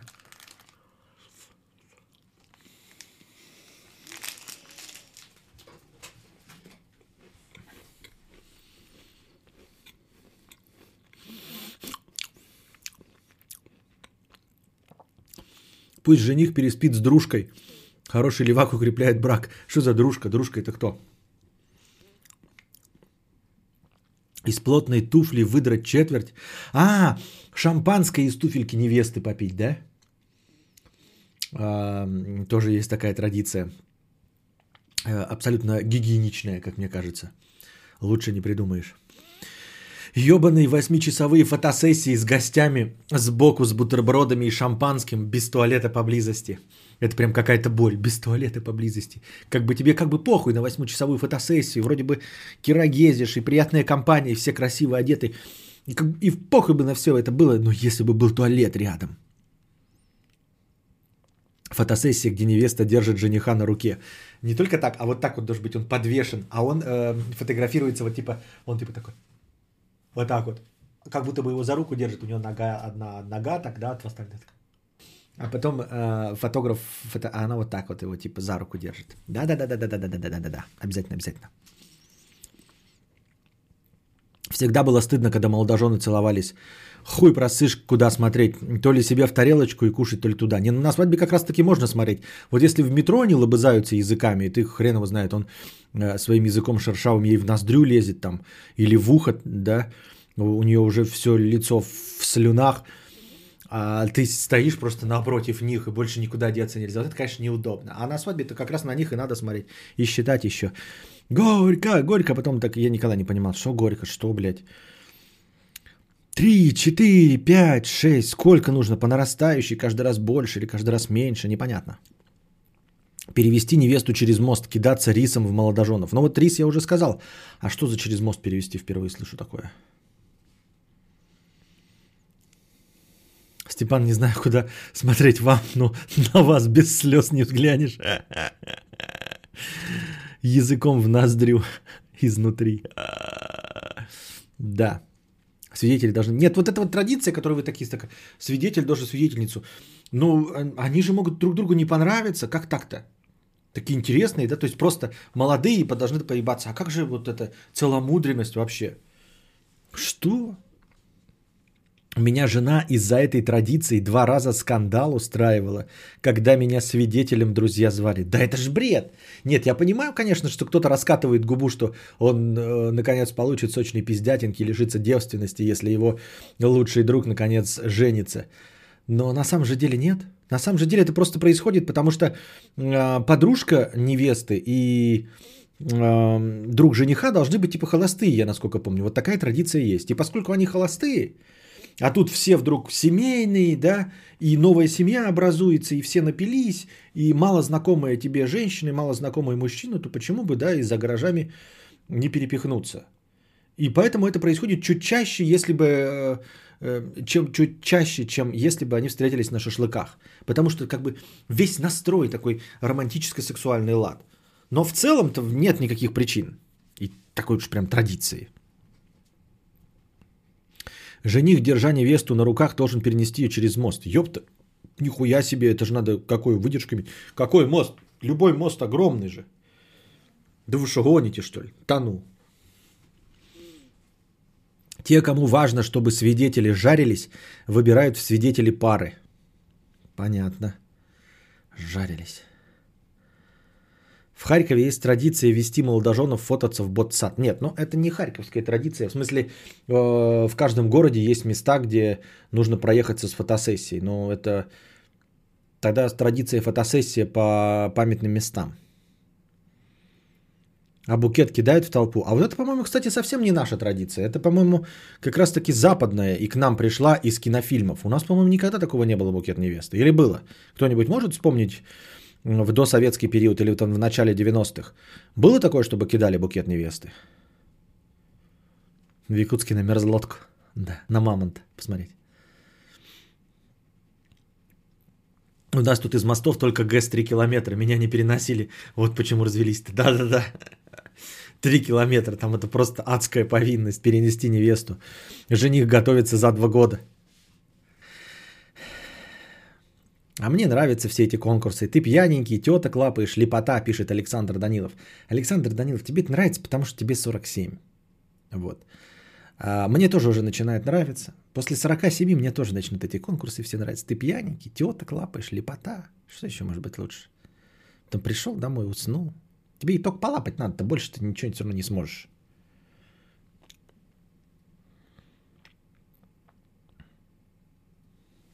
Не знаю, как насчет секса, но вроде как свидетели должны в бумажке расписаться. Ну нет, не обязаны. Это, конечно, но нет. Обручалки залупа, портящая кожу на пальцах. Нажористый стрим. А особенно, когда пьяненький. Есть одна свадебная традиция. Сначала люди женятся, а потом через время пишут тупые семейные комментарии кадавру. Да-да-да, намекая друг на друга. Но иногда невеста может перенести жениха, всякое бывает, да. А драка или конфликт какой-нибудь. Ни разу не был на свадьбе, где никто не посрался. Так что это, наверное, традиция. Ну да, это традиция, но она, я думаю, что вынужденная. И обусловлена тем, что на свадьбе набираются люди мало друг с другом знакомые или незнакомые вообще. То есть с каждой стороны присутствует, э, ну, те родственники, которые в принципе редко встречаются, а уж между собой эти люди вообще никогда не состыковывались. И поэтому очень частые драки, потому что ну, люди напиваются, а с кем драться? Ну, на день рождения, да, это все, все равно твои общие друзья. Мала вероятность, что на тебя на день рождения присутствуют люди с абсолютно разных компаний твоих, так, чтобы они до этого ни разу не пересекались. Хотя это и бывает, и тоже вызывает конфликты, но гораздо реже, правильно? Скорее всего, твои друзья, даже если они друг друга недолюбливают, они встречались раньше и знают друг о друге. А на свадьбе две толпы пьяных людей, которые никогда до этого друг друга не видели. Только родители друг с другом знакомы. Ну, может, еще ближайшие братья, сестры, тоже жениха и невесты друг с другом знакомы. А все остальные нихуя. Вопрос, нахрена вообще нужны свадьбы? Просто праздника людям не хватает. А нахрена праздновать день рождения? Тоже, ёптать. Поменялась э, э, дата. И что? И нахуя? Я тоже вот задаюсь вопросом. Я и не праздную. Вот. И свадьбу тоже не праздную. А кто-то, кому-то интересно, те празднуют. Так что сдаваться, зачем нужны свадьбы? А зачем нужно... Вот только что хотел сказать, но не буду, а то меня еще посадят. Ну вы поняли, да? А Новый год зачем нужен? Что, линия перемены, да. Нахуй он упал этот Новый год?